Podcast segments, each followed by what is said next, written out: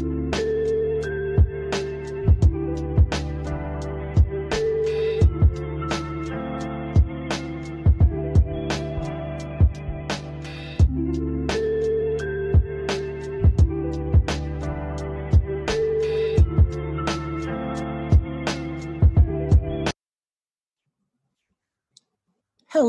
hello. Welcome to another episode of Bravo While Black. We're still alive because our last episode, we were leaving you in the hands of Donald Trump. And right now, even though he is denying that, you know, he's not the president any longer, technically, Joe Biden is now the president.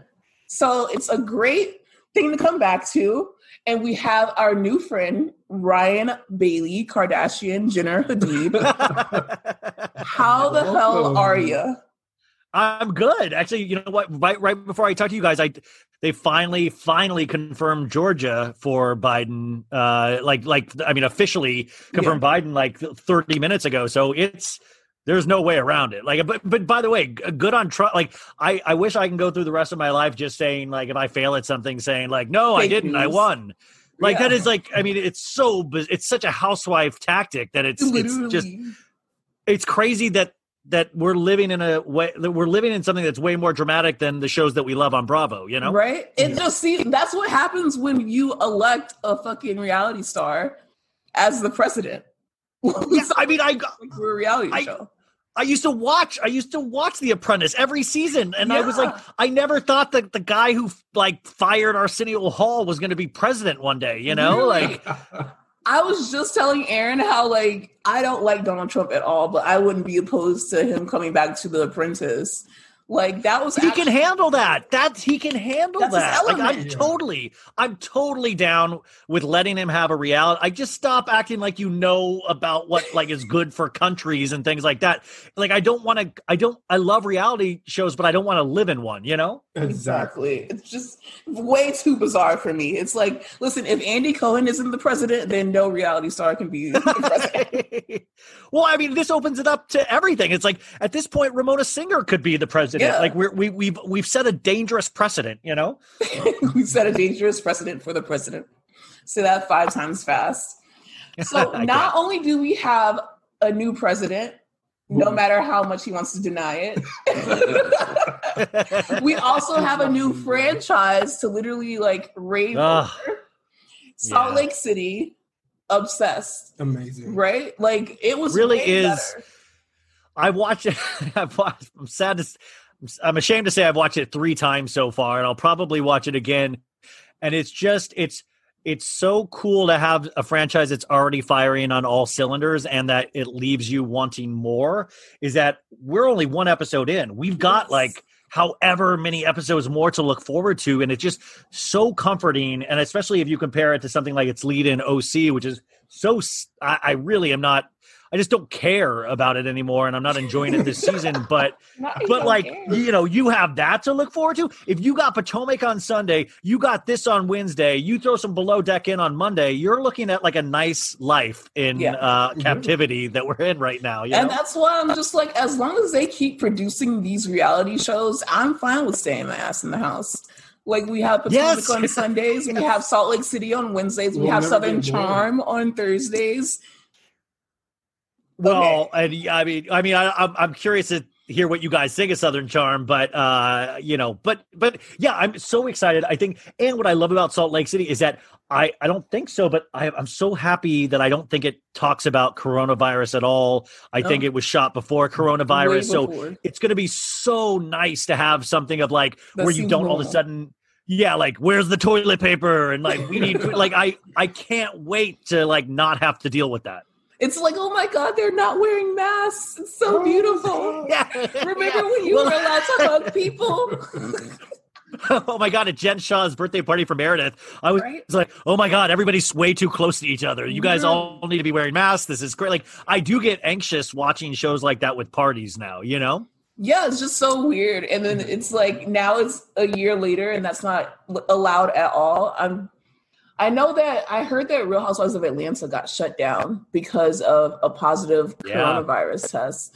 That's definitely wild. I think it was someone on the production Who production do you though. who do you think who okay, I was like, which cast member do you think would have it? I feel and like al- also if it didn't happen at that wedding, I'm curious where it happened. exactly. I feel like if at Cynthia's wedding no one got it, then they're literally fine. Yeah. Who's your favorite on Salt Lake City so far? Because you know everyone is saying Jen Shah or Heather Gay. We definitely feel the same Yeah. because they We're br- they bring the drama. equally. Who's your favorite?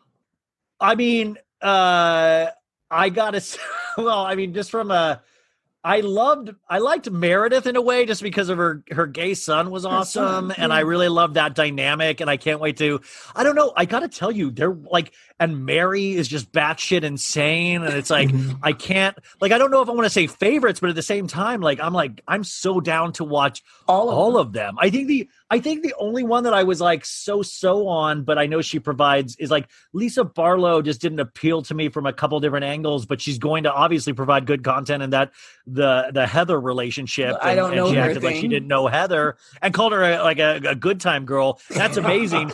but but Lisa and. Meredith look so similar that I'm like, uh, you know. But other Yeah. than that, I, I I I don't. There's nobody that I was like, oh, this is they're boring. You know. Yeah, there. That's the difference because I feel like every time they introduce a new franchise, you're kind of like unsure if everyone's going to add to the cast. But with these people, they all have, even if they don't have like the best personality, like you said with Meredith, she is definitely the least interesting look, one to look at for me personally. But then when she brought her Yeah. son on, it was like okay, like Yeah, love it, yeah, yeah. obsessed. But did you keep Well- getting her confused for Lisa? Like, Yeah, but until we went, listen. it's the brown hair. we we have to brag again. You know, we got invited to the virtual. Yeah, you got to see the, the virtual premiere, right? Yeah, exactly. And like they were on, so I'm like, oh, it's Meredith and Lisa. But now we know who's Meredith and like who's Lisa. Because Lisa is a, a little bit more like outgoing than Meredith. Mer- Meredith was kind of like chill, not really knowing, you know, what to say, trying not to spill too Yeah, much yeah. tea. But I heard that she's gonna have like marriage trouble. So that's always something I- to look forward to. I I think I mean the way I feel about her right now is like I think I'm the one that wants to cause that marriage trouble for her. I, I think I'm in love with her. I don't know. Oh, you're cheating No, on Leah? Well, that's I got to tell you guys, it really was. I I'm going to talk about this on next week's pod. I think is that Leah. I think might I don't know. Like Meredith is making me feel things that I I haven't felt since Leah, and and Leah's made some questionable choices. I think in the last couple Yeah. of weeks for me. So I don't know. This is a love triangle where I don't think anybody knows they're in it except for me. It's fun. But yeah, no, I the whole Bravo sphere, like all of us, you know, Bravo fan pages, we know that it's Ryan and Leah, Leah and Ryan. And it doesn't matter if Leah I- is with her her trainer or her baby daddy. At the end of I- the know- day, it's Leah and Ryan. You know what's so sad too is that Leah. I've talked to Leah a couple times on DM, and it's I've always acted like I'm like, oh, oh, that's just silliness, you know, like that's just a joke. I Unless because I because I I'm like I'm so not smooth because I just like I act like it's like a character I play, but I actually really did. I mean, as much as you would like somebody on TV, I thought she was like really pretty and and and yeah. uh but i would i would never like i'm not good at like a dm move like i'm not good at a and also you just couldn't you're never like leah's never going to be like yeah that podcaster that talks about bravo. That's like that's not an attractive like could you imagine her introducing me to her family? Like oh he talks about bravo podcast and they're like aren't you on a bravo show? And it's like yeah that's how he found me. It would be so creepy. There's no way it could work. There's a possibility. Listen, anything can happen. I, but I think she's uh, also. I think enough people have. I think enough of people have tagged her or tagged Like, me in her post and DM kind of. Where I well, but also I think she's kind of like like who is this guy? Like I think she might, but I think she potentially might be scared, and that's like something that I'm like because oh no, Bravo when this first happened made a a meme. We, uh, we, with, we made a meme with like me with her bucket hat on and a shirt that said "I'm ready to be a stepdad," and then people What? tagged her in that meme, and it's like you. It's not funny when all of a sudden Chelsea said I was like ready to be a stepdad, and then all of a sudden I'm bringing her daughter into it. That's creepy as hell, and she oh, doesn't even realize. Oh no, Bravo made that. She thinks I made that. So. Leah, oh, it's like so. And then I was like, I can't explain to Leah, like, hey, that's not, I didn't make that, and like, I, I'm not ready to be a stepdad, but like, unless you want me to How be, awkward. you know. Leah, if you hear this, Ryan, you know he likes you, but it's not his idea. It's We're not just trying to get you guys like together. But you have I, competition I mean, I, now. well, I would love just, I mean, if I could just get an interview with her, I would settle for Yeah. that. If I could just get a, that's all I need is just an interview with her. And I mean, I even interviewed her, her boxing trainer, Martin, uh, a couple months ago, because I was like, maybe I can get close to her through her friends. yeah. And, uh, but then I was too, I was too chicken with Martin to tell Martin that I liked Leah because I, he was, he's always like, hey, how you doing, yeah, guy? Hey, Very you know, he's New all York, like and old stuff school, dude. yeah, he's like really old school. And then I was like, I this is probably not the time for me to bring up that like how do I get Leah? Because he's like, he'd probably be like, get the hell out of here, guy. I hate you, you know. No, I hate you. So Meredith, um, what the tea is is that her husband filed for divorce, but then they like Oh. redacted the divorce. I was reading that earlier. So she's like, Yeah, we're clearly not divorced, but I don't want to give too much away.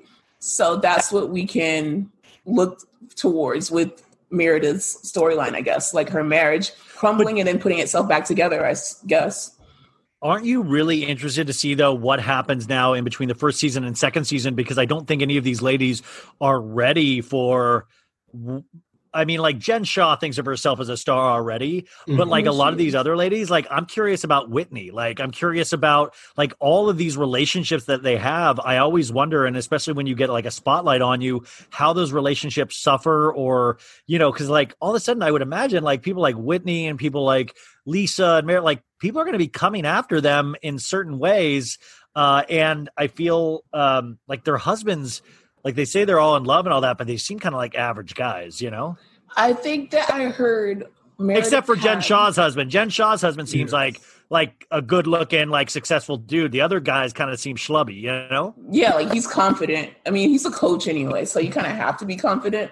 And Jen Shah, I feel like she's like so in love with her husband that we don't really have to worry about that until like you know. yeah, both of her when they did the duo when they did the duo interview, I was like, oh, they're set. yeah, When, like when, I when, feel when like a the husband chemistry. agrees, Yeah. yeah, when a husband agrees to be on there, they're okay, you know? Yeah, and I heard through a grapevine that like Meredith had this like her own premiere party through Zoom, and her husband was saying that Bravo destroys relationships. So that was some. I don't think it helps. I mean, I don't think Bravo's meaning to do it. Also, who is this grapevine you guys are talking to? I need to get to this grapevine. Well, we, we're gonna you guys have the you best the grapevine. Jeez.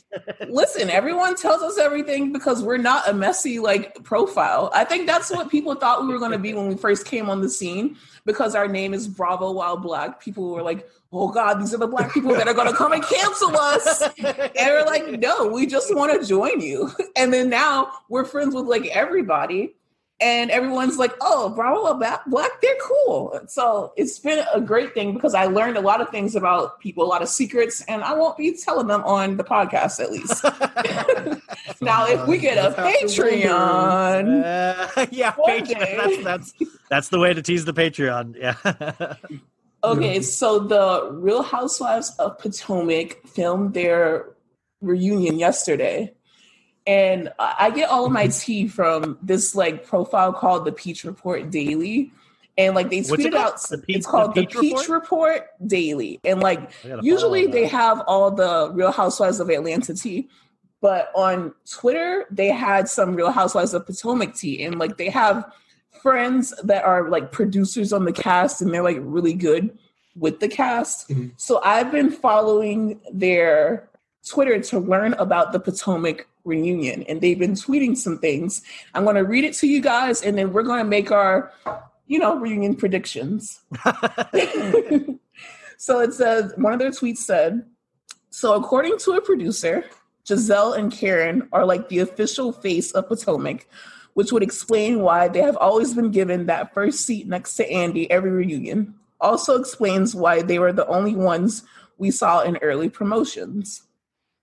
These looks some have chosen are similar to looks from the Real Housewives of Atlanta season 10 Barcelona themed re- reunion a few years back. I guess because it's a Portugal theme, but I'm loving the choices made by Monique, Candiace, Karen, and Wendy. So the set was themed like Portugal, the trip that they're on right now. They also added take that deep breath because Andy's holding everyone accountable today. And that's an understatement. Some quote unquote pressing questions for someone with amnesia. Amnesia, that must be Monique because Yeah. Monique said that she blacked out. Oh, She God. Oh my god! And someone responded that has to be about Candiace with the knife, and the the Peach report said no, it's not. So it has to be Monique because Monique's the only one that's claiming that she had amnesia. Sometimes when you do black out, you don't remember things. Well, there's a, there's a point where like you'll remember. I mean, I've never smashed a person's head into a table, but you'll. I would imagine you'd remember the grabbing of the head and the releasing of the head. You might forget a couple of the slams down on the table because you're just in it. But I mean, there's no way. And we know. I mean, just we know that she remember. I mean, come on, like it's a bogus thing. And by the way, I think Candiace, like she said it. Like th- there's something has to be said for people that like talk like talk like Candiace that come at you all the time vitriol, verbally. like that's my biggest thing. Everyone agrees. Everyone talks shit on every cast. And I'm not a big believer in talk shit get hit, but it's a different way that Candiace talks to people. It is. that is just Very like, girl, aggressive. like, Well- why are you saying that? Well, and also just out of Candiace's own protection, this will happen to you again, not by Bon- by Monique, but somebody else there out in the world. If this is how you present yourself all the time, you will have to defend yourself again. this will gonna keep beat your happening. Well, and she goes to a therapist. She goes to a therapist. I can't imagine the therapist seeing this and being like, "Oh," because I imagine the therapist seeing this and going, "Oh." Okay, I see what we need to work on. Yeah. You're really talking a lot of trap. Like you're, you're really. It never, it never excuses anybody laying their hands on somebody. Right. But you, if somebody, ca- I, I used to have a friend that would like just love to call me like an asshole and a dipshit and all this stuff, you know. And like at a while, like it does. Like I remember one time, like 10 years into our friendship where I'd be like, dude, you cannot talk to me like that any like and I exploded. I didn't Mhm. I didn't hit him, but like you that stuff builds up. So if somebody is that's her constant way, and for her to then try to get this pity party for her herself and like da da like I I I'm not pro Monique, but I'm definitely not pro Candiace. yeah, know? that's where we are. Like the only thing that I that I can say and that we agree on is that Monique should have never put her hands on her. Yes, literally at all. I also Yes. don't think that, you know, she blacked out because, you know, it's like after they got her off of Candiace, she ran around like in Get Out Yeah. and tried to like Yeah, get her. that was by the way, like in the in the darkness. That was. ama- And by the way, I wish you could go out for like Halloween haunted houses back, like because I would have been like, I would have done the Potomac haunted house where you just have like a Monique running after you and stuff like that. You know, like ah, Monique escape producers. That was definitely it it? wasn't a holiday, it wasn't a Halloween themed episode, but it was for me because it, felt like it, reminds yeah. me so much of Get Out. Okay, so the Peach Report also added, like, because the reunion was filmed, it was 11 hours, Andy Cohen said. Okay, so they tweeted, That's a wrap, honey. A very long and eventful day full of truth and revelations that someone was seemingly prepared for. Hold on to your wigs, folks. M, okay, this is a clue that we need to decipher. Wigs, Wigs is a clue too, right? MKE would be proud.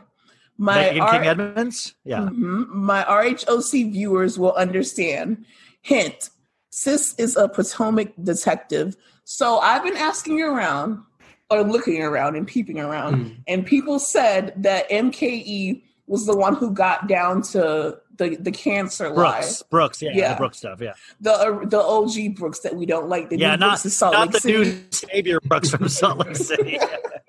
So she was the one who put on her detective hat and got to the bottom of things. So they're saying that someone on the Potomac cast like is reminiscent of the MKE incident.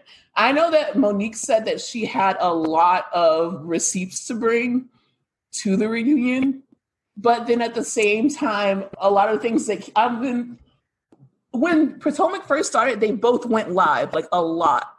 I was going between Candiace's live and oh yeah. Monique's Can, live. Can, Can, Candiace went live maybe a little bit too much. and then like every, she was like revealing things that I don't think that she realized would kind of come back like on her. So who do we think Yeah. is like the Potomac detective? I think it's. I honestly, I think it's. I think it's Monique. She has the time. Mm. She has the time, and she has something to prove. And she's not dumb, and she's looking for. because really where I think this stands right now is that just from a purely business decision, I don't think either of these ladies will get asked back unless they can actually mend fences.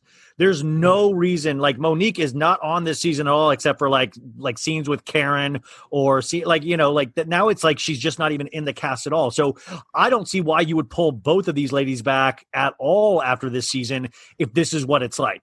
It's uncomfortable for us to watch at a certain point. You feel bad for Monique, even though you know Monique is the one who did it, or at least this is how I feel.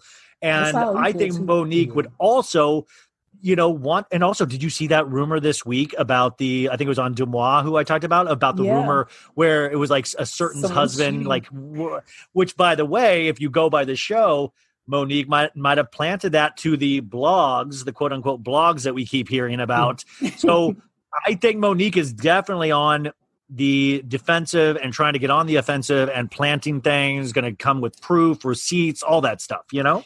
This is the thing. I feel like Monique doesn't only have like have to come hard against Candiace. She has to come hard against the Green Eye Bandits, mainly Gizelle, Yep. because Gizelle is the one that is. Although she doesn't want to talk about her shit, she's always in some Dude. shit. Just like on the last episode of Potomac, where they they're asking like, "Yo, where's Jamal?" Oh. You know, I saw him. You know, I saw him Jamal. He's a pastor. He's busy. And it's just like, girl, just say that he's a pastor. He's A busy. He's busy so- making babies with other people. That's what he's busy doing. Like, I don't trust She Jamal as doesn't far wanna as I say can that. throw him. she does not want to say that. Yeah, and I think that Monique is going to bring receipts on, unfortunately, Jamal. Like, that's my that was prediction. hysterical. That was hysterical when she did whip out the phone and call Jamal right there, and Karen was like, "Hello, Jamal. Hello." You know, like that was that was pretty funny. I like Like, that. Who, freaking who would you think the spy was? Who? Like between would, would it be Monique or would it be Baby Danny? I don't know. What do you- I think it's gonna be Baby Dean. I feel like he's been having plenty of fun. I camera feel like realistically, I think it's KB the bodyguard. Shout out to KB. Oh my god, bodyguard. KB! You guys had you guys talked to KB, right? Yeah, and Is, it's it KB's awesome? KB's down here in freaking Miami, but he didn't let us know in advance. Otherwise, we would have, you know, like maybe hung out with him, got something to eat. But either way, I feel like KB has a tea, and Baby Dean definitely has a tea. Yeah, for sure. I, t- I talked to KB on my pod, I think a couple or last week or something, and he was just he was awesome. First off, Yeah. but I got him. I finally got him laughing because I said uh, that baby just because it looks so much like I I mean I Michael that it's like I'm already I already I know it's not good to talk bad about the baby, but I already like I don't like that baby because it looks so much like Michael. Like I literally like couldn't No. you don't I mean I want this is my dream is that if we slow mo like some of the footage with the baby, we see the baby like pinching butts, like a little like butt grab. Like of sh- the the baby. baby I'm like- started the fight between Yeah. Monique and Candiace. Yeah. and that's what in the happened. background, you just see the band, the baby's grabbing like producer's butt, you know, and then you you just see a baby it. just like running through a scene, like, oh my god, is I that baby running? it. Is that fucking boss baby? it's the way he Yeah, eyes the exactly. cameras. It's the way he looks at them when they when they shoot. It's like scene. that baby be knowing shit. I Yeah. well, I almost and you like you guys are meme makers. I almost and I was like, oh, this is too far. Probably I wanted I would almost took the shot of Ashley with uh, the underwear from behind. You know that the lady supposedly took after he fell asleep in the hotel room, and I was going to put the baby right next to him. You know, like, no, You made the right decision. I didn't, I didn't. But come on, that's funny. That's that's funny. It is hilarious. And I, like I always, I always send things to Aaron. I'm like, is this too far? And yeah, Aaron's no, like, I- yeah, it's, it's way always- too far. We're not gonna do it. I'm the one who is just like, yo, this is going to be funny as shit. But then I need to I'm so- it down. I'm so desensitized now. Like I don't know what is, The and. I really, I just, it's like, oh, if that makes me laugh. But unfortunately, I have like a really dark sense of humor now. You know. I think that yeah, Monique is going to have things to prove against Gizelle and Candiace. Um, I think a lot of more people are going to come for Gizelle about this whole Jamal Bryant thing. I hope so. Because even Rob, like even Robyn, all she did was agree. Was like, "Yo, why wouldn't you want to share your relationship with us if we're friends?" And then when she gets to the room, Gizelle's like, "You didn't have my back," and I'm like, "All Robyn did was just say like, yo, I haven't seen Jamal either." And when we did the the cast um, meet up with Potomac on Zoom. I think it was it. No, it was the the little Halloween thing that they did when Robyn and Juan was there. They said that you know, oh, the um, Bravo they- happy hour yeah, thing. the happy hour thing. They said that they haven't double dated with Jamal either. So it's like Jamal has still not been around. It's a year later. So that goes to show for I- something. uh, yeah, that that one scene with Jamal on the ride to the airport where he acted mm. like he was like I, I was waiting for you to say something you know about like one and i'm like you like that's a guy that got caught in a lie or got caught in something and was like well i guess my fun's over i gotta act like this is a real relationship now It's he's like- like, i'm he goes i'm proud of you for finally speaking up you know And That's like, how I feel. I feel like he's like the Black Jax Taylor kind of. oh like my god when totally Brittany, when Brittany told Jax that she was pregnant, he probably was like freaking out. But then it's like, oh, I can't wait to be No. a dad. I, legit, I, see, I Side eyes the legitimately think I legitimately think Jax is excited right now because it gives him a it gives him he loves attention. He loves being like he loves he loves people to see that he did something that is potentially could be perceived as good. So it all hits in those categories for Jax. What I want to see though is when he realizes it's actual work. Like when he sees that it's actual work, that's the Jax I want to see. Not the Jax now that's getting attention from it, you know? And then he's so like pompous about it, I feel, even though he doesn't said anything. I don't know if he said anything because I don't follow him. But I haven't been blocked, so that's also good. But No, I yeah. feel like because he has the only boy within the group, like Sheena's having a girl and Lala's having a girl, and Redacted is also having a girl, and he has the only boy, so he just feels like. Even though he's not going to be the number one man in the group anymore, it's like they have a storyline secured. I They have a to come back. That's like, it. Well, but by the way, I mean, I really, I if they were smart, they would stop the show now, and I would either want a ten year from now update or a twenty year from now, and have it all be the kids. You know, have it be like son of Vanderpump Rules. You know, Someone said that they think that Randall is producing a show with like the. I, I said that. I think I was one of the first people. I, I said, I said, watch it all the baby reveals. I said, so Randall, all of a sudden, all of this stuff started to become really public on. And I said, I would bet anything that there are cameras there that Randall is paying for like the seed money to put together a like what you know what you call a sizzle trailer for like what Mhm. this could be. Because if they get released out of their contracts, or if the show doesn't get picked up, they all of a sudden have rights to their likeness. Now, if the show gets picked up and they can't move and go anywhere else. But if the show ends, they all of a sudden, I would imagine, has all this baby footage, has all the gender reveals, has all of this like drama, and they can literally just call it something else. They will never mention the word Vanderpump. It'll just be like friends that used to work at a bar, you know? And, and, it- it- That would be so and. Randall's, you know, Randall would be the one that would have all the connections to put that stuff together. And these guys are thirsty enough to let anything happen. And because you would also get Stassi and Beau in the mix, you would also get Kristen Doute in the mix. You would also get all those people that mm-hmm. cannot be on the show anymore. You would get them to be a part of it. So I think it is a very logistical, smart. Not, I don't, per, I would personally want to see it, but it's a smart move on Randall's part. And I think Yeah. Lala and them would all get all the others to to sign on board. You know. Yeah, I always say that Lala is definitely Lala Shakur. Actually, um, she's definitely Oh, yes, my my problematic fave. I wouldn't watch it because you know Stassi and Kristen are on it, but I would probably just watch the first episode just to see what it's about because I'm nosy. Also, Randall, some for some reason he follows us, so shout out to Randall. Uh, That Ran- really Randall block uh, Randall blocked me a while back. I think. What? I, I well yeah I, I I always am shocked, but then I'm like when I go back I'm like oh this is why. this then I makes com- sense.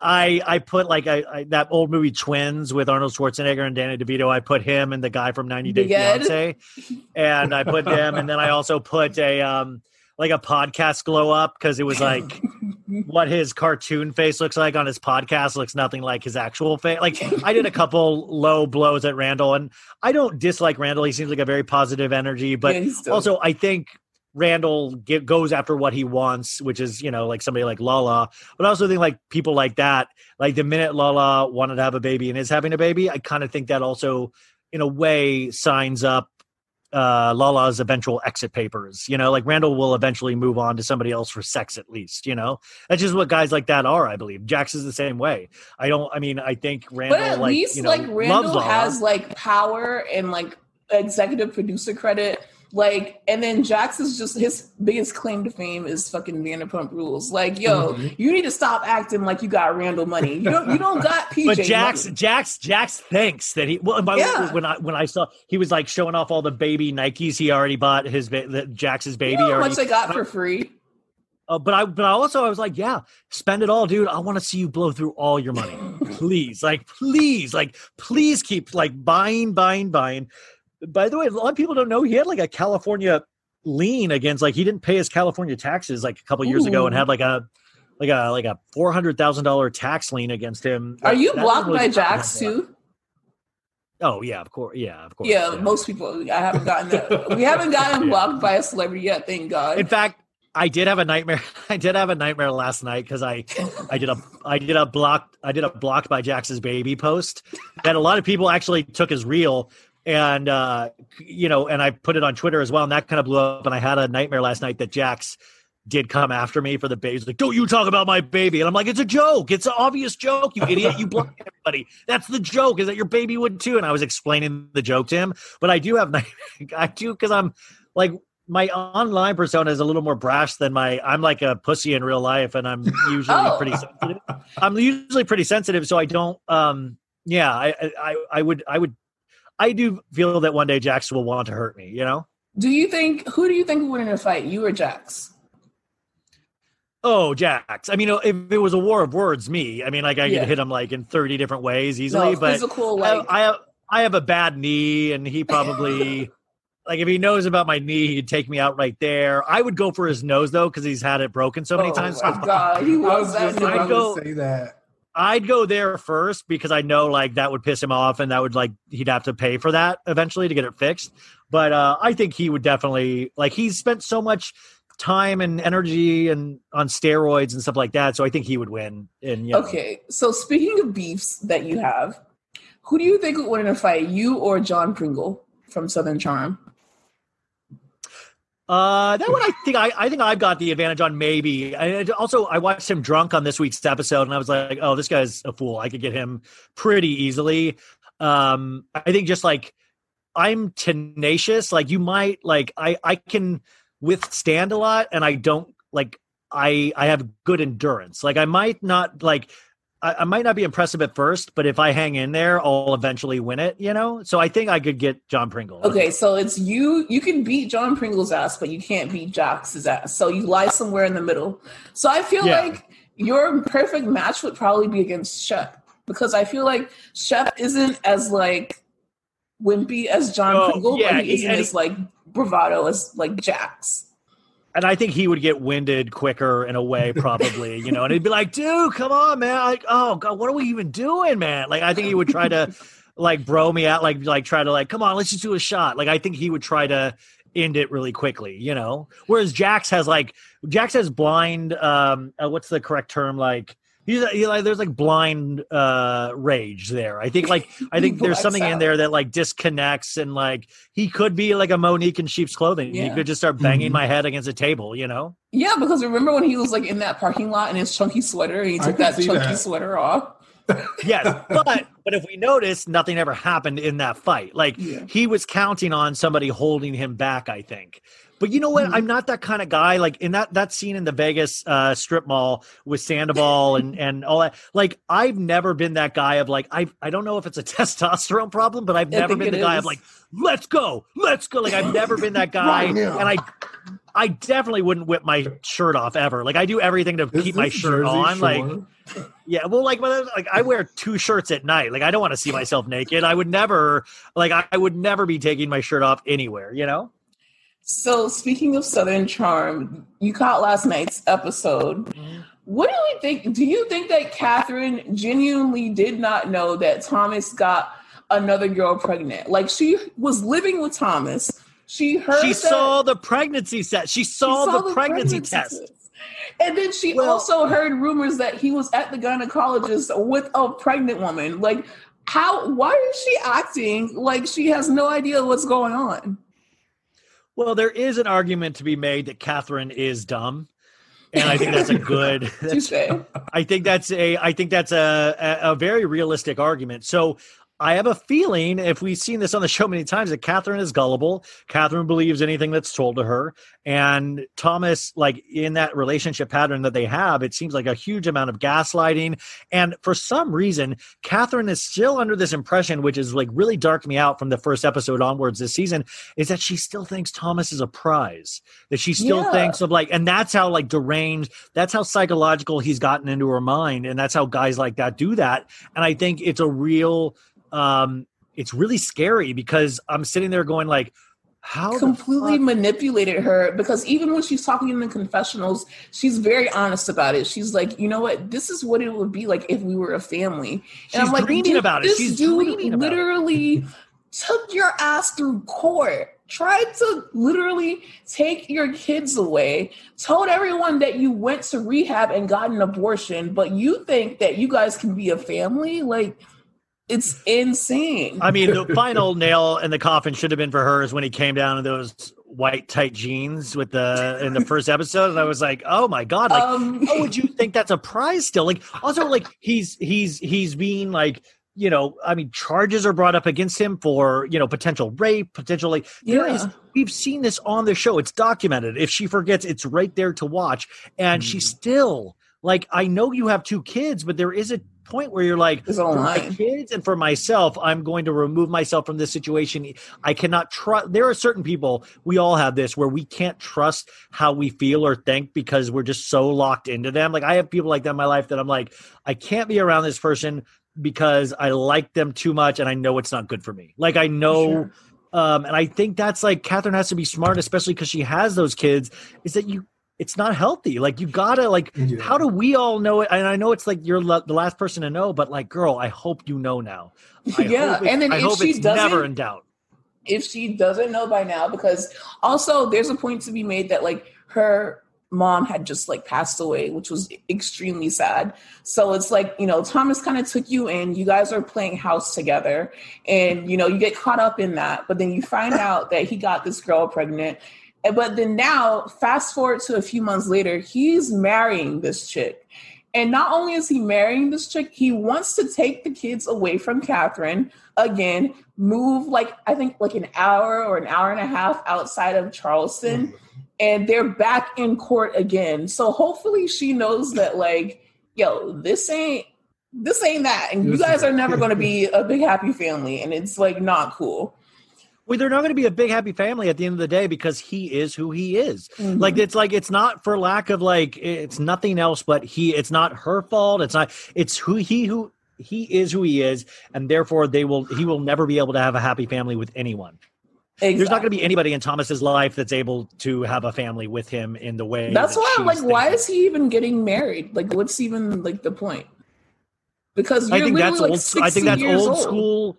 I think it's Charleston BS. I think he still thinks he's a prize. I think Whitney still thinks he's good looking. Like I think all these people, like you know, like I, you got to be realistic about where you're at. Like watching John Pringle flirt with those girls at the table last Oh night. my it was god, creepy. that I was, was, like, so weird. like, and you he's guys, like, Justin you guys like Bieber? Justin Bieber? You guys like Justin Bieber? You know, he th- he's like, I got no oh. game.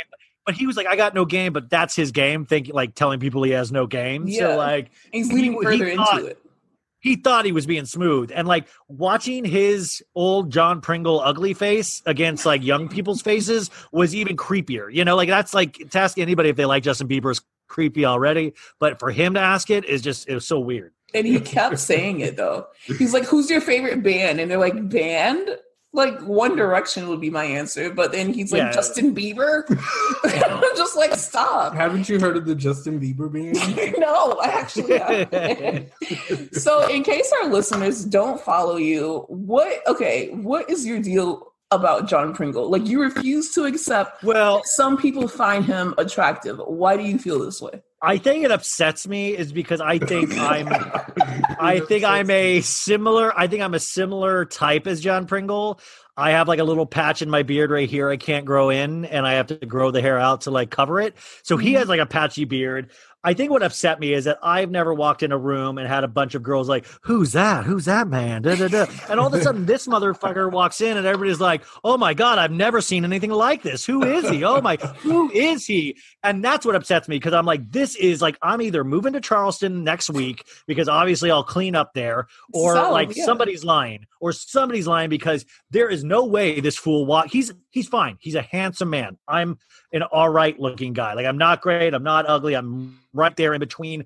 And this guy's saying he's like the best looking thing that happened to Charleston in a long time. Like, are you kidding me? And like everybody's gone on. I had so many great people or great suggestions on what he looks like. And I think I forgot who did the meme uh, that compared him already to uh, uh, Lannis, uh, Tyrion from Game of Thrones, Peter Dinklage, the little tiny person actor, and Bam Margera from Jackass, which is like a perfect marriage of that.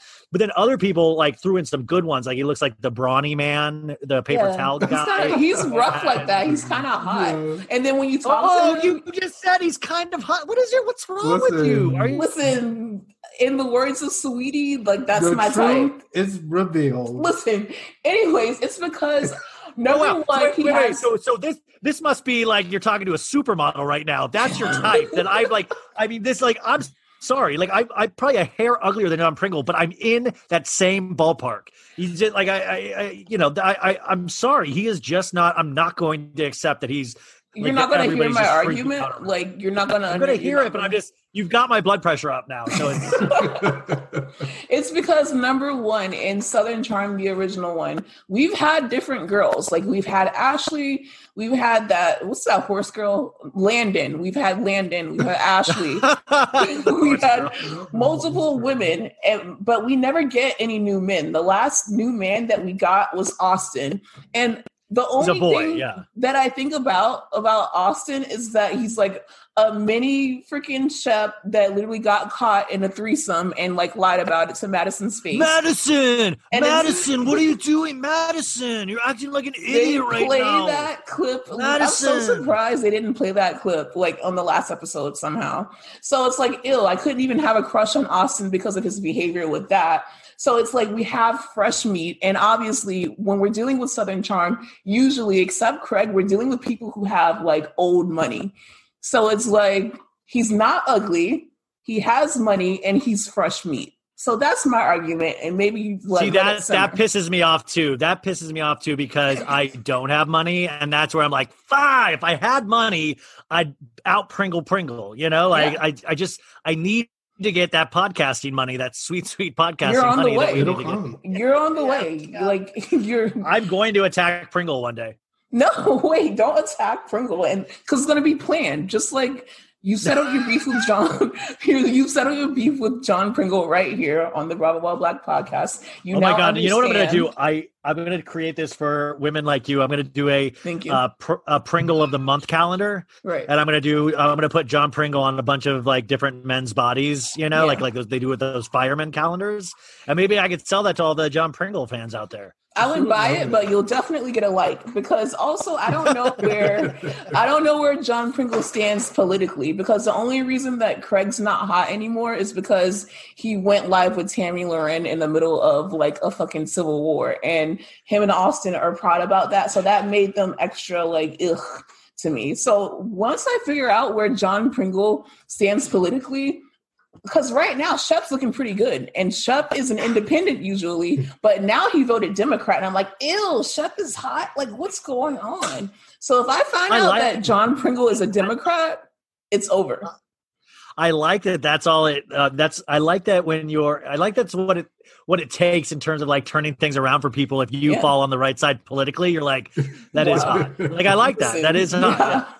If once, if, even if I find out that he's independent, unlike fucking Leva, who literally fucking posted that she's Dude, proud to that, be that, that was independent. see, that was that It's was a that like, was a, a tough pill to swallow for me, and I I I see what she, I I think I understand what she's trying to say, but I just like girl, it's not the election for that, It's and maybe you know, like for I, that people's lives are at stake. It's like I, this is this is our thing. We don't mind if you're Republican. We don't mind if you're independent. We don't mind if you're Democrat or if you don't vote. But when it comes to this election specifically, This we not- just have to get out Trump. Like that's Well, it. I think I think that's that I've had a lot of interesting conversations about this in the last year. I think since I started this about uh, Trump and things, and it's always interesting because it always seems like, uh, or at least you know, is that a lot of people just don't have access to information, you know, and they're Yeah. they're voting for a presence. You know, I've heard things like, "Well, he made me feel safe," and he, you know, and I'm like, "Wow, he ma- he makes me feel the exact opposite." And if you look into it, this is why, this is why, this is why.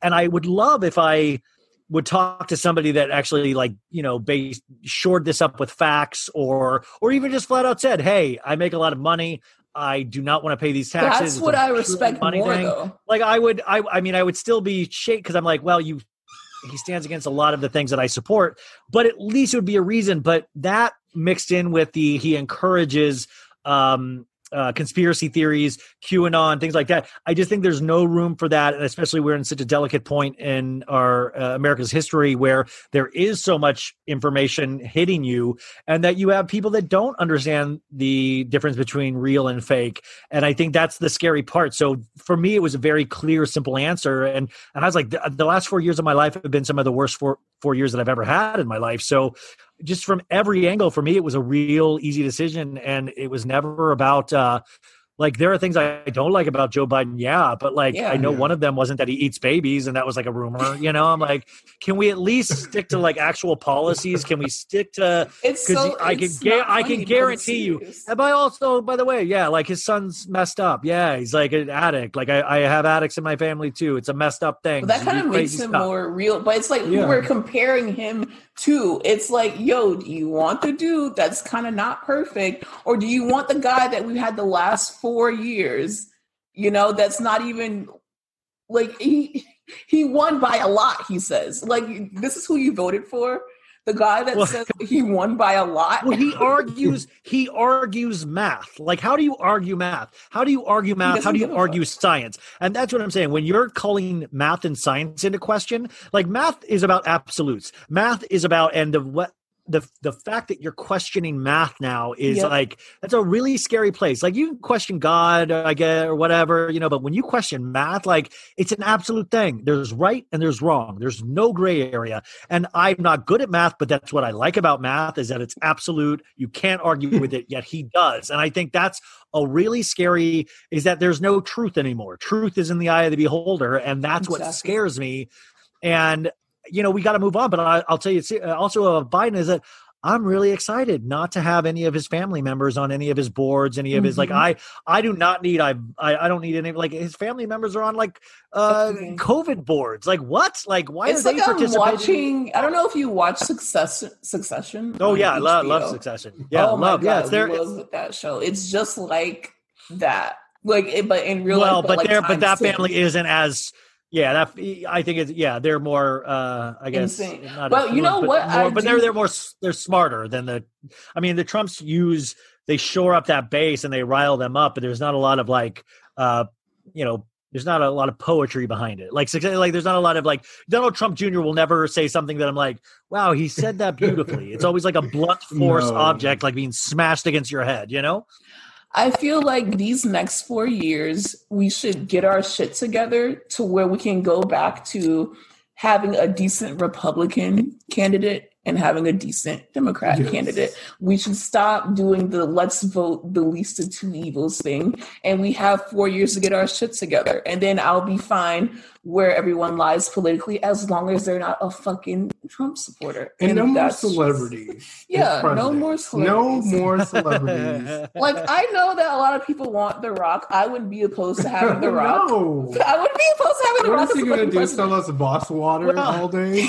He makes Like, me I feel know. safe. I, I'm s- I'm scared that we are in a point where celebrity's always going to win now over anything Yeah. else. You know, is that like we don't need to get into a habit of celebrity and the person that can push their message out like we have with social media and stuff. Exactly. Like, do I need Kris Jenner running for office? No, you know, I, I don't need it. I, I don't need it at all. I, in fact, I don't want it at all. You know, I want people that that respect and are honest about the history of this country and that actually have. um there are decorum. I want to be bored by politics. I want to Same. not be. I want to. I. I don't want. Uh, I mean, we had even our Secretary of State the other day, like talking shit about the Iranian minister. You know, getting into a Twitter battle, and it's like I'm not for the Iranian. Like I. I. I I'm not for uh, the Iranian. But also like, keep it behind a- the a- scenes. Like don't go on fucking- Twitter a- and shit on people. a fucking Twitter battle. Like I, I think there should be a rule that That's no ridiculous. politician uh once they get office should be able to have a twitter account like it's it's it's very scary has I to would go back to being- Twitter. Yeah, it needs to go back and at least it needs to progress while going back at the same time. I don't know how to explain it, but you know what I mean. I don't even know how we got to this conversation, but let's go back to Southern Charm. I just want to talk about Leva real quick. So Leva, Yes. I really love seeing someone who is of color on the cast. As you know, she's going to be the person to tell Catherine what the fuck are you doing once she commits her racist crime that they're going to drag her for, but we'll save it until it happens. But on this episode, we saw Leva put her Persian culture, you know, at the forefront. She had a Persian dinner for all of her friends, although she encouraged them to wear, you know, like all the the, the Persian traditional jewelry and dressing and all of that. She was just like, "Don't fucking show up like Aladdin." I love that part. That was hilarious to me. And it, um, just hearing her story about how her parents had to leave you know, the Middle East to come to America and her culture shock coming to the South. It was very similar to some of the stories on of Sunset. So that was a cool connection. And I also like what she said. She was like, because if you guys haven't been watching Southern Charm, Leva is Persian, her husband's black, and their child is obviously mixed. She's like, I'm brown, he's black, um, and let's talk about it. And she basically said, let's celebrate our differences instead of pretending that we're not different. And I think that that's important to say because a lot of people, especially white people, especially these kind of white people, are like, oh, we all bleed red.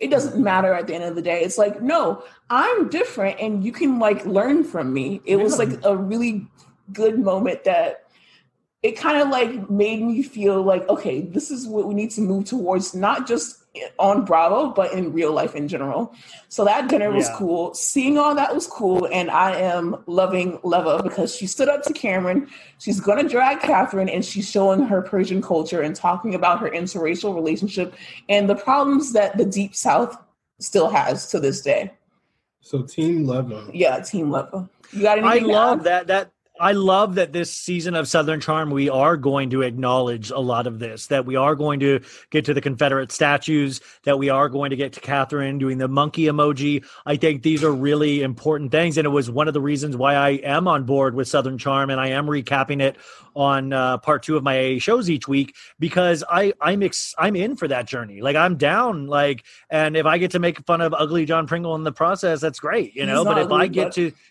if I get to see them uh, learning, but if I get, I think that's an important thing. If we get to acknowledge this, I think that I think education is huge. And if you mix it in with like these people being batshit and and like Yeah. great, but like it's all about knowledge. It's all about um, and I, I'm so I'm here for that. And I think it was the only way Southern Charm could have gone. right And that's why I think it's going to be really hard for Vanderpump Rules to come back because how do you explain where half the cast went over the summer? How do you explain the Black Lives Matter movement and how Stassi and Kristen fell into this? How do you explain all of this stuff? And you know, I think that's uh you know, I think uh, it'll be interesting to see how Southern Charm walks that line. And so far, I'm I'm I'm I'm kind of digging it. You know, Yeah, and it's only like the what the third episode, but third episode, yeah. already you know they're you know getting to it, and we just want to tell you guys who have been watching Southern Charm New Orleans with us that we will not be you know posting about it every week as we have been.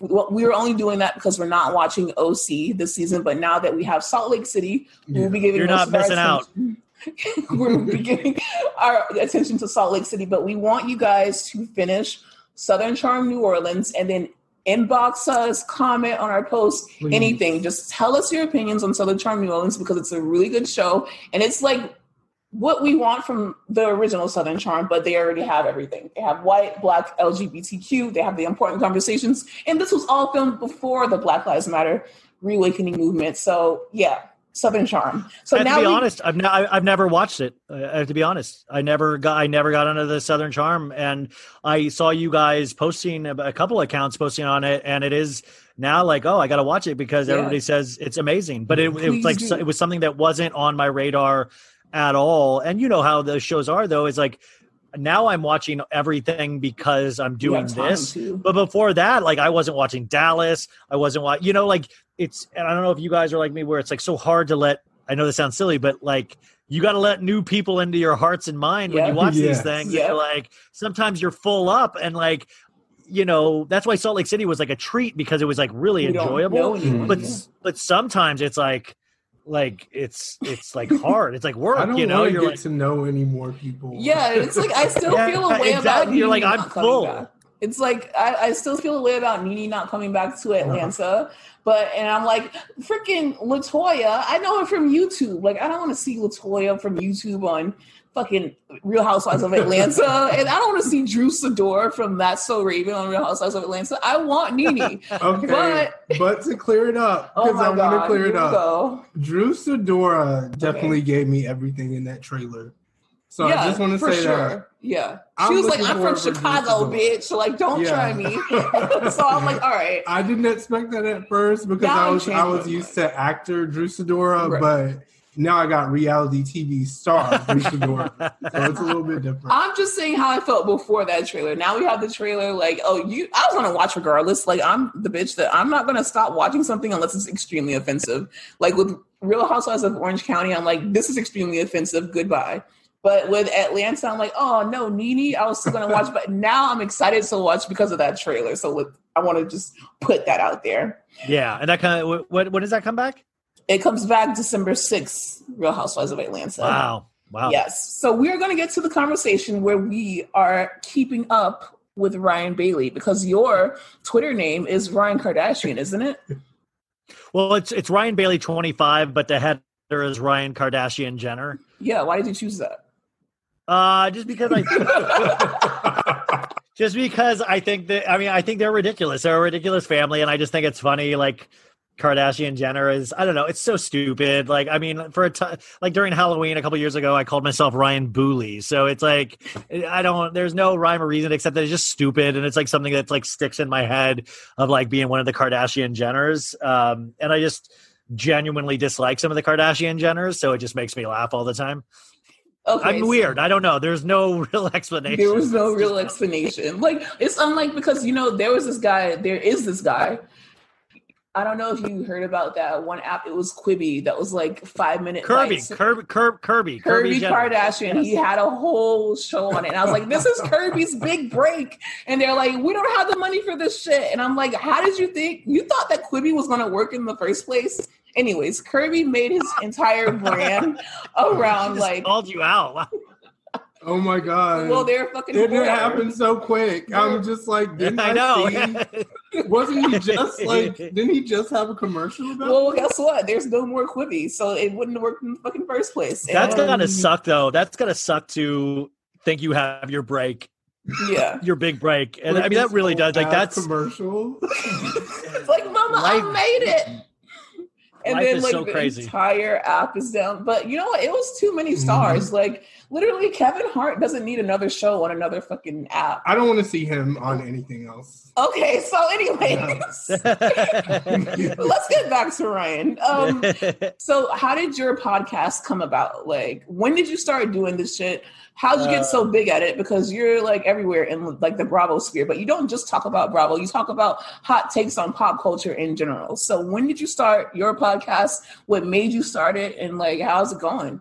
I started, uh, I think, a year ago last week, actually. So it's like this is crazy. It's anniversary. Yeah, I mean, I didn't really make anything of that because I I usually make yeah but anyways yeah i came about uh i used to do a kardashian podcast uh called realizing stuff uh for a couple years and i really uh genuinely enjoyed the podcasting format. I had been a guest on a couple other podcasts before that but it really like it was kind of cool. It was a recap show of the kardashians. Uh i really enjoyed it and i enjoyed all the people you met because of it. Like you know you guys know you have probably um, really good conversations Yeah. with people and it was like uh as a um as a and I was going through a divorce, and I, uh, as a as a straight dude that like watched reality shows all my life, I didn't know. I know this sounds silly and old of me, but I didn't know there was all these people out there that liked the same things I like. Like I didn't know about Facebook uh, groups. I didn't know about, and all of a sudden, when I was going through all that stuff, I met all of these people that talked about the same shit I did. That Yeah. like talked about Aviva's leg and all this crazy stuff, and like, and I was like, oh my god, these guys have been here the whole time. And uh, and then the podcast the Kardashian podcast started from there, and I wasn't even a big fan of the Kardashians at all, but it was that was kind of a fun take on it. And then that ended, and then I didn't know if I was going to. I didn't really think I was going to do anything, but I was like happy to guest on people's podcasts. And then my therapist uh, at the time was kind of like, "Hey, that this sounds like something that you that might be healthy for you that you would enjoy." And so I didn't think I could ever do a solo podcast. I didn't think it was in me, and um, I didn't think I could talk by I didn't think I could talk by myself, which I have a lot of guests, but I it turns out I could and they're way too long. They're like these what I call long form podcasts because I grew up on radio shows or like radio like talk radio. I grew up on like 4-hour talk radio programs. So it's like that. Like that's why there's timestamps. There's like a couple different guests per episode.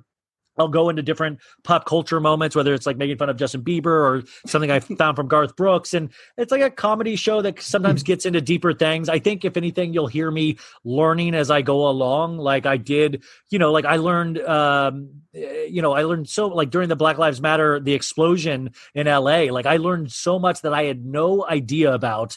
And I'm not even ashamed to say that. I mean, I, I was ignorant to the fact. And through the Instagram audience and my friends on there and the podcast, um, I've been able to uh, kind of expand my horizons or even my uh, privileged, limited point of view. And it's been so, so like to that, even if the podcast never is like, I already feel kind of like, wow, like this is such a cool second act for me where I didn't ever think.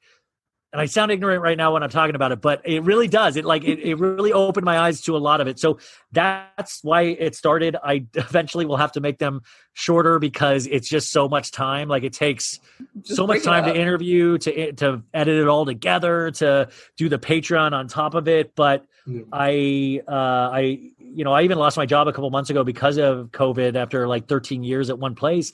So it's all I really do right now and um but it's been one of the most interesting years of my life and I really attribute that a lot to the podcast and to the Instagram and stuff. I, I you know, it it really drives me. I, I'm sure you guys feel a little similar, you know? we just started ours literally like in like I feel like June.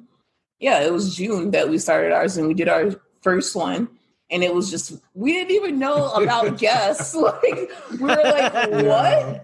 What? Our People first have guest was like weird as shit. Yeah, it was awkward as fuck. And then people more people started following us, and I'm like, oh my god, they're gonna want more of these. And then Oh, yeah. someone would be like, yo, when's your next pod? And I'm like, I don't know. Like, what are you talking about? I Our remember the first pod. time we heard that. You told me, Yeah. and I'm like, they want to, they want to listen to what we. they want want to keep say. going are you kidding me yeah. Yeah. no it, it- i will say like i surpassed everything i mean i surpassed what i had hoped to do in a year within like a month and like that was insane to me and then it, it's still insane to me uh when it grows and stuff like i'm like it feels like the emperor has no clothes at some point and i, I or just like i just it's so weird because I'm like, well, anybody can have a podcast, you guys. I- I'm like, anybody that listens to me, I'm like, you'll have your own podcast one day. It's not a, it's not, I mean, it's hard, but it's not impossible. And I, Uh, you know, it's like, I feel like it's just exciting. Like, I know exactly who I'm talking to when I do the podcast. I know exactly who I hope I'm, li- you know, who, who I hope is listening. And it's just a conversation where unfortunately I'm the one doing most of the talking, you know, but it's like that it's like that's the thing you want to you want to have that conversation with that group of friends that you love and like that's what i picture when i do any of this stuff and like when I get to talk to you guys or any guest, you're like, dude, this is a new opportunity for me to actually talk to somebody new, to make a new friend, to uh, you know make an ally. To and it's like I would never be able to do this in my normal life if Ryan Right. Bailey so said, "Hey, will you?" I well also Ryan Bailey would never call. Like I don't like talking on the phone. I don't like talking. Like when I don't talk on a podcast. You can ask my friends. I don't like to talk. You can text with me or something, or I'll DM with you, but I don't want to pick up a phone call and talk to you. And that's not just because of the hate it. podcast. That's how I've always been. No, yeah. Well, like it's like if this almost like gives I, I can hide myself and like still like act like a normal person and make new friends because old Ryan or Ryan in real life is not great at that, you know. So mm-hmm. you are this is this is like your this is your brand identity right now. You are a straight man that watches Bravo. Yeah, it's a unicorn. Yeah, Yeah, unicorn. you're a unicorn. So do you find yourself being more because the only straight men that I know that are like public figures that'll openly admit because a lot of straight guys watch it but they don't want to admit to it anyways so like they will openly admit is jerry o'connell and michael rapaport so do you feel like you're a jerry o'connell or do you feel like a michael rapaport Uh, I like both of those guys. I don't feel like I'm any of that. And by the way, I don't even. I got to be careful even labeling myself straight, even though I am, because it's really not. It's not that big of a. You know, the only time it's been a big deal is when I sometimes feel like I'm encroaching on other people's territory, because I Mhm. believe primarily the Bravo audience and is uh, is women and and uh, uh, homosexuals in like the best way possible. Like I feel like I'm interfering with something that is private to them sometimes. Like I Mhm. feel that sometimes of like, well, what do you know? You're a straight dude. Why are you here? Like and like i know that sounds silly but like sometimes i do like it's like i don't want that to i don't know if i'm saying this correctly i just i just yeah, don't want you don't want to be like hey i'm a straight guy that But- watches bravo but also i'm like let me let me can i can i play with you guys can i be invited to the table can i and that's really how i came about this is like I just want to be invited to the party. I don't need to be the person inviting people. I don't need to be the person. I don't need to be the best person here. I just want to be a part of it. Like I, yeah I you just found want a to be sense of community in it. Yeah i want to be included. Like i don't want to um and that's what i found. And everybody's been so so nice but it's not like i i don't it's it's not like a straight guy in the sense of like let me tell you who i want to fuck this week you know? Like it's not like that. Even though now i feel bad about the leah thing but, i don't want to Well, i you want to make i want to make though. i want to make love to leah. I don't want to fuck leah. So there's a um difference but you know it's not the sense of like a straight guy in the sense because i don't like sports. I don't like th- these are my sports. So Mhm. like this is where i'm uh, i don't even know if i excel at it but this is where my knowledge lies. This is where i've trained all my life. I i watched these shows by myself before i even knew anybody was talking about them. I you know and now it's like well maybe this is why you know if you believe in god and all that maybe this is why i watch those shows so eventually i could have a podcast on this yeah. which is that's crazy also but- how we feel like we well for me personally i'm like well i'm not really like for okay so i'm 26 so most of my life has been school.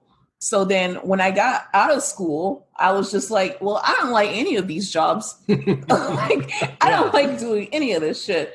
So i'm really good at you know like making people laugh and then i also spend a lot of my time watching reality tv so that's why we even made ours because of quarantine and we've always wanted to creatively do something together. So we're just like if not now then when? And it's been going so good that it's just like maybe this is why it happened Well, like you said like it's in god's yeah. plan. I mean, and also, you know, you, you I used to like say, like, I've been like, man, if I like, you would watch, um, or I'm friendly with like Danny Pellegrino and Ronnie and Mhm. Ben and or Laura Marie Shane Halls and Kate, like those guys, and I'm just like, man, I used to say to myself, like, I'm like, wow, if I could. If I could make a living watching TV, like, cause like really at the end of the day, you went to school, like I went to school, but I went to school for theater. I'm an actor, you know, like, so I'm like, I, I don't have like, like the what I'm good at, like I can watch TV. Like I can watch TV That's better exactly- than anybody can watch TV. Maybe not you guys, but like other people. I'm better. I'm better. Like I can sit there for five hours at a time, not even get up. I can watch TV good. So if I could, I'm like, if I could find a way, like, or not even find a way, but it was just like I had that thought of, wouldn't it be cool if I could make a living at this? Never thinking that it could happen. Never even in a uh, and so it's really, really cool and weird that there are opportunities opening up now where it's like, well, I'm not making a full living, but like there, there, there's a possibility of it. There's a, um, and that's like mind blowing because being an Mhm. actor, you're so used to rejection. You're so used to said you're not the right person. You don't have the right look. You don't have this or that. So to be in something where you're like, accepted a little bit or you start to have a voice that like it shocks me if somebody says something that I said and I'm like, what? Like I, I said that. Why are you saying like I don't like it's like or like didn't you say this? I'm like, you paid attention to that? That's crazy, you know? But you start to like open yourself up to the possibility of well, well like well why not me? Why Mhm. why why can't I do this? You know, like well you're you're already watching TV, you're already taking the notes, you're already why couldn't you make some money doing this? Why maybe you are good enough or or unique enough that something could happen from this you know like you just never know. And and i think a- after coming off like so many hard years uh and we're we're currently in a really hard year but it's nice to have a little hope um it's nice to have a little hope that's all i'll say you know and and uh you know and i think i can cover that up and especially on instagram i'm really harsh with my jokes or i can be uh but in reality i'm i'm not uh I don't think of myself as an asshole. I think of myself as like a you know really sensitive dude, and and um, it's it's nice. Uh, even if I didn't make money off this, the community that we Just to have a community and an outlet. Yeah. is worth is worth six figures. You know, and, and I think that um, that's where you start, and you see where you go from there. You know, And I think it's so great too that you also bring that to the table. Um, the fact that you're a straight guy and you're watching these shows and reality TV because I, I believe it creates a sense of normalcy. To yeah, because there's like a people. stigma. Yeah, there's that. a stigma where it's like, like, yo, guys, is it gay to watch TV? I want to watch NeNe. I want to see somebody flip a Why table. Like, Yeah, like, but by the way, they, i- i- if you like any kind of art, all of this, you know, I always tell all my like the straight dude friends I have, usually got to like eh, like Summer House is a good one to get them started with Mhm. because it's like basic enough and people are getting shit canned wasted, you know, or like Vanderpump Rules season one. It's like a good starter, and then they can dip their toes into the Housewives. But like it's easy to make fun of because you don't know it, and that's like anything in life. Anything in life that you don't understand, you make fun of, you rail against. And that's what I find a lot of my straight friends will make fun of me, or I'm the guy of like, well, talk to my girlfriend. She likes that stuff. you know, and that's uh, like when I grew up, like that's that's was like, oh, you, you know, my wife will like you, you know, or this. So I would always be. uh That's why I have like insane amount of friends that are girls because I would be the guy that would rather talk to them, and I didn't know any sports s- statistics. I didn't know, or and I just didn't care. Like there was nothing. If It's you want your thing. If you want to get me to watch sports, make a reality show of it. Like they have a show on HBO called Hard Knocks that follows like football teams. I watch that every season and then I stop once it gets to the season because like I want I love the format of a reality show. I love the format of learning about somebody else's life. I'm down for whatever uh any reality show. There's, you know, I'll I'll give a chance, you know, because it's just the format I like, you know? So, as you said, you're not just a podcaster. You actually got into everything by being an actor. How did you get into the business? Uh, I've been acting since I was a kid. I grew up in Kansas. Uh, I started acting when I was in like like sixth grade or seventh grade, and I think it was like a, a, a church play, and I played like an old man, which is so funny as like a sixth grader. And they they they put a spirit gum beard on me, and I was like, "This is the coolest thing that I've ever done in my life." Like, and I was like, When you "Oh know, my you god!" know. I was like, "Oh my god!" I look like an old man, and I look like a sixth grader with like pubic hair glued to his face, and like at the time i was like oh my god and i was so nervous i was so nervous but i was just like i really love this and um to this day i get still insanely nervous for anything i do but um but yeah that, that then i moved to arizona because my dad got transferred and that From uh, where? Where's the from original? Olathe, Kansas. Uh, I was born in Columbus, Ohio, but I didn't live there for like I lived there for like three months.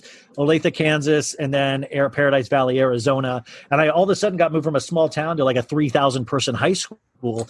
And the people that took me in as somebody that didn't know anybody was the drama club, was the theater geeks, and they took me in. And um, uh, you know, like there's something to said for people like you know, I was around all of these people that were doing this, and I wanted to do this, and all of a sudden I remember auditioning for like the Shakespeare play my freshman year, and I was shaking with my you know script in my hand auditioning, and I got put in as like a five line part, and and it kind of just built from there and like by the end of like senior year of high school i was getting the leads and everything and then i uh, had an opportunity to go to nyu but i chose asu because i'm an idiot and because my girlfriend at the time my high school sweetheart went to asu so i went there but i met some love ruins I know. I was talking about this with somebody yesterday. You do the stupidest things your first love.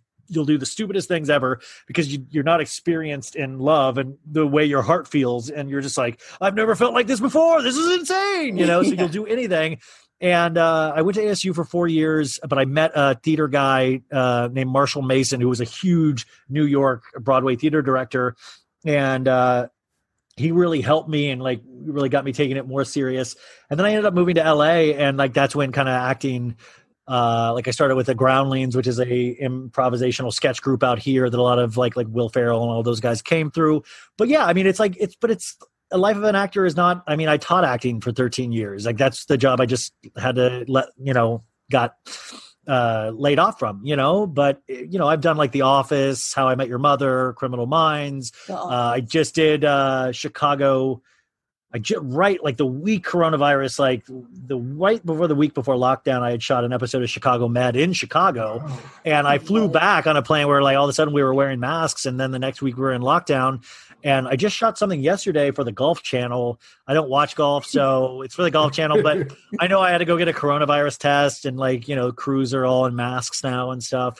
But I, you know, that's like if I get an acting job, like that's amazing. But it's not something I, I don't, I don't think uh at this point. Like I'm not like I never did, but I, I'm not thinking I'm a star. You know, like I don't think that's in my cards. But uh it's something that it's a good part of your toolbox. Like I can I, I'm a good actor, you know, like I'm a decent actor. I've, uh, unless you've seen me in a couple Lifetime movies, and those are really bad. But, uh, but I feel like all Lifetime movies are like it, it really is. Yeah, it really is. Be good. Especially yeah, somebody the Christmas ones. Like this is a true oh, I would, Christmas. I would kill to be in a Christmas Lifetime movie. That would be yeah. that. I mean, no, but yeah. So I mean, like the life of an actor is it's really hard. It's a lottery out here, and that's why like I coach actors still, and it's uh, it's hard because you're dealing in people's dreams. You know, like when you work with an actor, you're working with somebody that is either dumb or or realizes that they're going to sacrifice a lot of what you would call a normal life for this art or for this this thing inside them that says that they want to share with other people something that they feel about the world. Mm-hmm. and it's a really like it's it's a lottery. You could be the best actor in the world. Uh you could even be the best looking person in the world and it still doesn't guarantee you work in this town you know?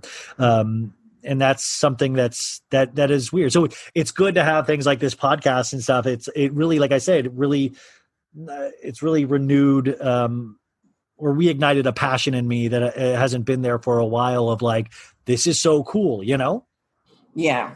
That's like I was just gonna ask you, like your biggest claim to fame and when you said the office like that you can't get bigger than the office not the office yeah i want to know what episode no, that was, well was you know unfortunately or no. were you working on it did you oh no i was working on it yeah i was an actor on it and and uh but unfortunately it was in the last season after steve carell left but what had happened was at the office the casting office allison jones they brought me in for the office a lot and i had booked a role on it the fifth season, I think, and I booked it. Uh, signed the con, told my parents everything, and then they cut the part right before we shot. Oh they rewrote, God. they didn't, and I was like, oh, and I had told my parents, I and like you know the thing is like rel- relatives don't understand how Hollywood works, so they're just like, do they hate you? And they're like, no, it just it just it just happens. Like maybe like you should come home and go back to yeah, yeah, yeah. It's like the show, the show uh, oh God, I have a, a, friend that's like a producer on uh, a big uh, cartoon, actually, like a big one. And is it Big mom, Mouth? No, it's uh, American Dad, like the. Oh, the, but he's dope. been he's been on there for like nine years now, and his mom even uh, to this day will be like, you know, you can come home anytime you want. Like, it's, That's my like, mom. he's like, mom, I bought a house. Like, I everything's good. okay. Like, you know, uh, but people don't understand like the you know how you make money and all this. But yeah, I I got that part, and then they said, I'm so sorry. We we you know, but but we're gonna bring you back. We're gonna remember you. We're gonna bring you back. And I remember the last season. I think it was like the ninth season. That had not happened, and I was like, well, that's that's a shame. I really that's one of my favorite was one of my favorite shows. And all of a sudden, I got a call one day, and they said, "Hey, uh, we, you know, are you free to, to, you know, for the office?" And I was like, "Yeah." Like, when's when's the audition? And they're like, "No, no, no. We remembered you. We wrote something for you. Uh, you just have to come and do it." And I was in what, like two of the last episodes of the uh, the season, but it was it, it's really cool because it's like like they really did they really did remember you, you know like they really yeah. did they were like oh my god they weren't lying and this they, time well they and they remembered my audition from the first one and they were like they were it was such a kind um group of people but uh yeah like no it was that was a real thing i'm trying to think uh yeah, like anytime I work as an actor at this point, I feel like it's really kind of blessed. Uh, but I do a lot of voiceovers too, so that's like a whole nother thing that has nothing to do with my looks or any, like I, I can I can keep eating brie cheese in my bed with and do voiceovers, you know. Yeah, like I fucking hate my voice, and even like I hate listening back to our podcast. Oh god, and everyone's worst. like, it's literally fine. I'm like, I don't really want to re-listen to my own podcast or even our guest spots that much because I hate the sound of my own voice. Down, so yeah. oh, I, like, well, I, I I was on. Uh, I take voiceover classes with like a really big teacher out here, and I do it over you know Zoom now or not Zoom, uh, Skype. And uh, I, I got last Friday. I got railed. Like I got like she just took me to task. Like you're you're sucking. This is not Ooh. good. And I literally was like, I'll have you know, I have a lot of people that listen to my podcast, and they think I'm fine. Like you know, like yeah, like fuck you and your podcast. It is funny.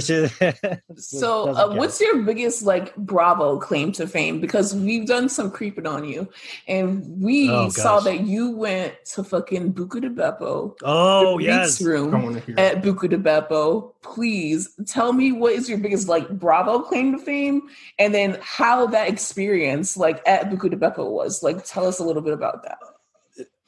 I mean, have you seen the face of God? That's no, what it was like. like. That's to. what it was like. No, I would so, love to. You know, oh, well, my, I mean, this this is a second close. I mean, my first claim of fame was I have a couple lines in Vanderpump Rules at Tom Tom with Lisa. Me and Laura Marie Shanoles, we did, filmed a scene with Lisa, and that was like what? my original claim to fame. But this is, is amazing. Wait, wait, hold the fuck up! You're in Vanderpump Rules. Yeah, so there's like a scene when they all go to like I think it's called. Why is he? Well, by the way, wait, wait, wait, wait. By the way, I'm I'm in a bunch of scenes actually because I'm in a lot of the over the mm-hmm. years i've been a, a pay, like i've been a diner. They'll they'll hire extras and like i knew somebody that worked on the show. So you'll see me sometimes in like eating like you know like i'll be eating in the background and they'll use the same shots in like multiple episodes. So i've seen myself pop up on like four or five episodes of the same dinner. But i did that but then so one time the one time this was like two christmases ago I got an email from my buddy that knows the producer and was like, "Hey, do you want to do this?" And I thought it was like another dinner scene, and I was like, "Oh, yeah, that'll be fun." Yeah, like, and it was at, I was like, "Oh, Tom Tom, cool," because we usually do it at SUR, and I was like, "Oh, yeah, yeah, that would be cool." And they said I, I, and I invited my buddy Laura, who does a uh, Van, Vanderpump Rules podcast, and we showed up, and all of a sudden there was nobody there. It was like 5 p.m., and I'm like, I thought this was like a crowd scene. Like, wh- why are we the only people here? And then they're like, "Oh, hey, what's up?" And then they start miking us up, and they started putting mics on us, and we're like, "What is going on?" and they, I mean, this is why like you can only you can take reality shows with a grain of shot, a grain, uh, grain of salt it was on the episode where they all go to Cabo or like some Mexico vacation. Oh, like oh no, it was the episode. It's called FOMO Mexico or Me- FOMO in Mexico, I think. Mm-hmm. And all the crew left the weekend. Tom Tom yeah. opened. yeah, and and that's the one where Tom's like, "Oh my God, there's a line down to Motherlode!" Like, and everybody's like, "Yay!" So it was supposed to take place the week weekend of that, but this was shot like four months later, and it was basically me, Lisa, Laura, and um uh, who's the manager?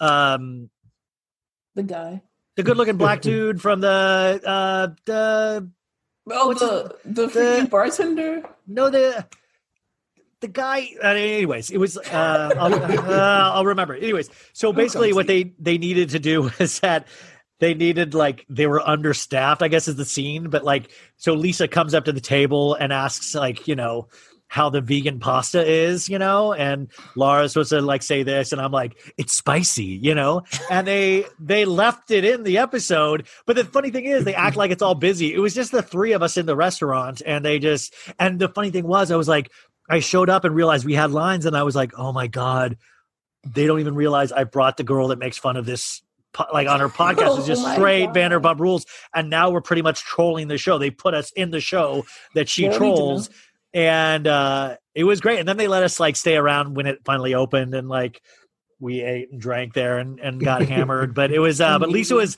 very professional. She nailed her lines. We did the scene like three times, and that was my original because I was like, I couldn't believe it made it to air. And I remember Danny Pellegrino and Ariana texted me the same day because I guess I guess they get their advanced copies on the same day. Yeah. They're like, guess who I just saw on the episode? And I was like, we made it, we made it. Oh my god! And that was so like I there's a gif of us out there saying that I think somewhere, but uh, but Buca di Beppo um, was a similar experience in the fact that I once I heard that Dorit was doing a Buca di Beppo room, I was like, that's the coolest slash stupidest thing I've ever heard in my life. The fact that Dorit's taste would be in a Buca di Beppo. But it's actually Capri, Italy. If you didn't know, oh, you know, I, uh, the Capri room. Yes, I, I, I so. but I always say Dorit's room because it's an extension of Dorit's style, and hmm. I just thought it was the coolest. I thought it was the stupidest thing. And on my podcast, I would do this thing where I would do these fantasy sequences where I would say, you know, once COVID is over, all of us, we're going to get a thousand person party bus and we're going to meet at a, we're going to meet at a high school and we're going to get, and we're all going to load the bus and then we're going to play our favorite like Bravo celebrity songs. We're going to be partying. We're going to be drinking. We're going to be doing this. And it's going to take us an hour and a half to get to Buca di Beppo because of LA traffic. And it's just going to be, and we're going to party and we're going to get there. And I, I, I always thought of it as like the big celebration. Like once we're all able to go there, we know the world is safe again and we just get hammered. And I bring Leah. And it was like all these like fantasy sequences in my head. Leah. Leah would, it would, it would always, be on his arm it would always be me at like three in the morning in my bedroom talking about this. Like I would just be so tired that I would just start saying the stupidest shit. And um, but when I got to go there, uh, it was it was amazing. And the thing was, like, because you can't eat inside yet because of everything. So I got there and I asked the manager, you know, like like if I could see the room, and you know it's funny it's like you, when you build up something so much in your head and you think it's like the sistine chapel or something and then somebody is like you ask if they want and they're like yeah of course. You really want to see that room? I'm, I'm like, like, you're letting me in? I mean i'm like it's gold. You mean like And they're literally like yeah i don't care. Like and and then i went in there i went in there and i i i turned to her and i was like can i can I can I have a moment in there? You know, and like she was like, not a moment. She was like, she was like, yeah, I guess, you know, and like, and I would meet me and my friend are in there, and I'm like, get a shot of me over here, and then I like take a picture of me over here. I'm like, oh, like, and I'm like, just like, I'm just walking around, and I'm almost like tearing up. I'm like, because like, I was like. And like she'd like ducked her head in. She's like, "Are you guys are like you know?" You could just tell she was like, "What is wrong like, with this guy?" Like, and I because then I was like, my friend was getting photos, and I'm like, "No, I don't like myself in that photo." Like I was being a real prima donna and um, it's serious though like it's the room like did you get to mm-hmm. sit in the chair it, that brandi yes. sat in and yeah, was like i, I, I saw I, yes, it's a very magic. The energy coming off that, the heat coming off that chair is, but it, it's just so. uh I can't explain. I mean, you guys, if you've been to a Buca di Beppo, you guys know is that it goes from like the classic stupid Italian kind of like red and white and yep. the Pope's heads over here, and then all of a sudden you go like if if you got if anybody listening has like is epileptic, I do not suggest you go in there because you're gonna be so shocked from like the red to the bright white and yellow, you're gonna have yeah. a seizure. Like it's like that shocking, and it makes no sense. It's different. Yet yet I think it's so perfect. Like I love those things that make zero sense. And I remember tagging Dorit in my stories uh, that I was there, and she immediately reposted it because I almost like I almost think she was like, "See, I told the manager I would bring business in. Literally, I told everyone you know wants to go there."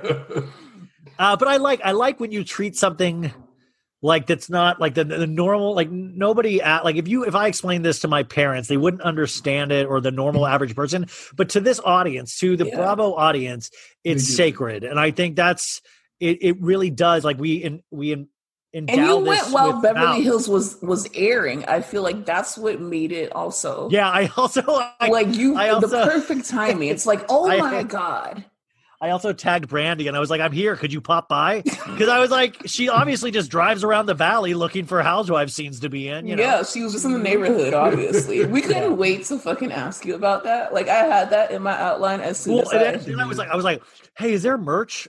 I was like, I was like, I was like, I'll buy. Is there merch? Is there like, could I buy something? Like, I, I was like, what a missed opportunity. Like, I'm the, I'm the idiot that like, if they had Real Housewives ac- action figures, I'd buy them. You know, like I, that's where I think my straightness comes in. Of like, I want toys, man. I want, I want toys. I want like those little pop figures of like the Vanderpump Rules. For like, sure. I get Funko. so excited that like it's the holidays again because like a couple people sent me ornaments last year of, uh, and I'm like, I gotta play with those again. You know. Speaking of the holidays, I'm so glad you brought it up because um, in these last few podcasts, we've been talking about the holidays because I was born. I'm going to tell the story every time. I was born two days before his baby Jesus. Um, I was born December 23rd. And I am a holiday baby through and through, but everyone knows not to get me a combination present because I don't get anyone else a combination present. Um, so we are going to ask you about. sounded, wait, wait, by the way, that sounded insanely threatening the way you just said It was. Well, Like, it- see, I don't. I'm not. I'm not shy about it. Like, don't give me unless they're giving me like a car. Then you cannot combine two presents into one. I don't give a fuck who you are. So I like to ask people holiday themed questions, and that's what we're going to do. I respect that. so now you know Halloween is over. No one really did anything for Halloween, and if you did, you're kind of a shitty person. So for Thanksgiving, what is your favorite Thanksgiving food? Uh, there. Okay, so my ex used to make this, and now my now my mom does, but it's it's it's meat stuffing. So it's stuffing. Yeah. It's like with sausage, sausage. and meat, Mm. and like it is so insanely good, warm, cold, whatever. Like stuffing in general is just dope, but like this meat stuffing really blows me. It's like where I'm like.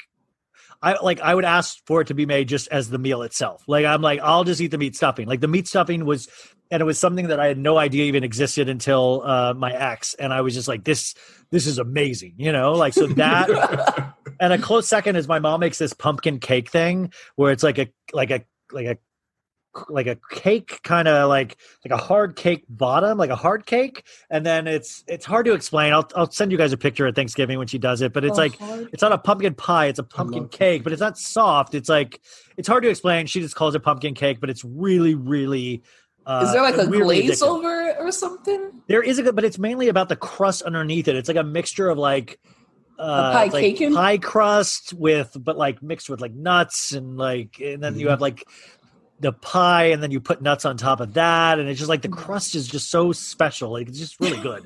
but I'm even like a guy that loves it, like um the the green beans and the junk. The casserole? The, the, Yeah, the green bean casserole. casserole. It's, it's called green bean junk. Green bean junk. green bean junk.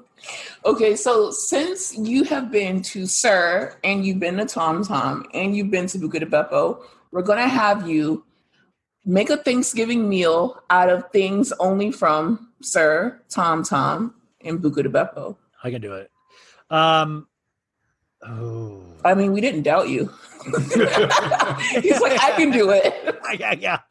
Um, okay. Well, so I guess Thanksgiving would be my favorite things, you know, and I guess I'll throw in I'll throw in the goat cheese balls, even though it's not my favorite, but my mom But really liked it when she went. It's popular, so we'll throw it in there, but we won't. We'll add. They only give you three goat cheese balls per order, which is just like, who does that? It's such a rip off. And like, you got because to of laziness. if you're two people, two and two, like you get three, like you're splitting a goat cheese ball down the middle. So I would do that as like some kind of appetizer. Right. Um, and then, of course, then when you go over to Tom Tom, they have these um, vegan buffalo uh, um, cauliflower, um, vegan buffalo buffalo cauliflower wings. I think, or it's like Mhm. it's weird, but it's like really good. It's like weirdly good, and they have this thing I would want to put on there where it's like their version of the um, um, Taco Bell um, uh, crunchy Oh, they love Taco Bell. it, it's like their version of the crunchy supreme wrap, but it's like actually really, really good.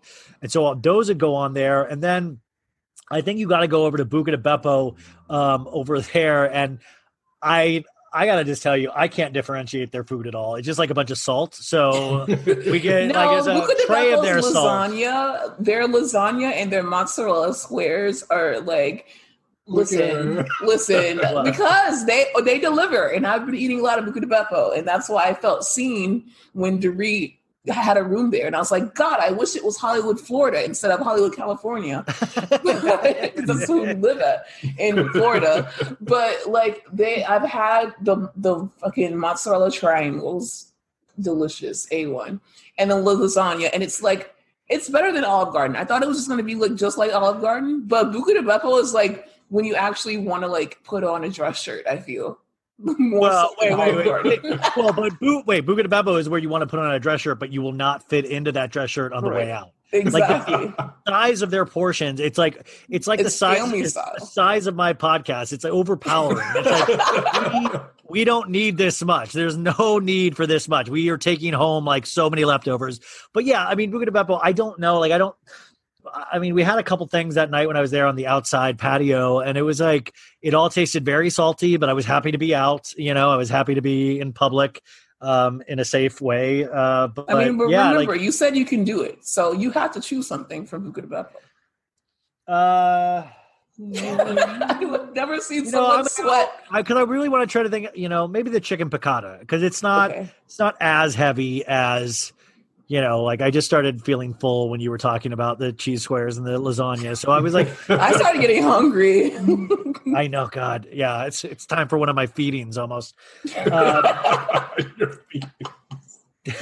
okay, so you said the goat cheese balls at SUR. You go over to Tom Tom. You have vegan cauliflower wings. yeah, and the and the tostita th- the thing the yeah, thingamajigger, the yeah. like Taco Bell esque thing, and Yeah. finish it off with some chicken piccata. and then for, for and then for dessert, I would say the uh the pumptini because they put so much fucking sugar in that thing. They like literally. I gotta warn anybody: once all that stuff is open again, do not get the pumptini. You act like you're like you think you're having a good time. You will wake up with the nastiest hangover, and you're like, I'm not kidding you. There's like a pound of sugar in those drinks, and they will met like some of the worst hangovers of my life and other people's lives that I've talked to has been at SUR and Pump. They you way get caught up overdo in the hype, though. They way over- oh, like, yes, at very SUR exciting. And, and pump. You So see don't the, the magic happening. Get Yeah. yeah, like that, that's what I, that's what I hope will eventually happen. Like we get big enough to get like invited to California. It's not just like yeah, that's see, that's the dream is to get all you guys, like the people that live out there, like to get. That's why I was like, oh, wouldn't it be cool if BravoCon, if it ever happens again, is in LA, and then Mhm. everybody can come out here and we can Like all hang tour. out. You know, like that would be awesome. Bravo Connet, sir. yeah, like so, that sounds a little ghetto when you think about it. But But, the- the, I mean- after party, People the really don't understand. It's really all in the same block. It's the circuit. All three of those restaurants are within three blocks of each other. You know. Yeah, like I saw when Ariana Grande was celebrating. Um, Yeah, she drove Biden by Harris Pump, yeah. she was, but and I was like, I gotta tell people. well, no, you talked about that. Like it is, it's one of those things. It's like you you get so proud when the thing that you like is featured in a mainstream way. the whole When Fifty Ariana Cent and Grande, Lala was like, drama. Yeah, when Fifty Cent, I'm like, see, this is the show I was Yeah, telling you about, it folks. And even yeah. like it's ne- it never gets mentioned in the same That- sentence, and then when that it happened, Fifty it was Cent like- Lala thing should be a national holiday. Like they really like they should, cel- should celebrate that every year. Andy Cohen is very like amused by it too because he's cool with 50 and he's cool with Lala. But every time 50 comes on Watch What Happens Live, he asks about Lala. And I'm like, You can why t- are you did you see how he was so? I loved how he. Did you see the Watch What Happens live with the Real Housewives of Salt Lake this week with all the Yes. cast members?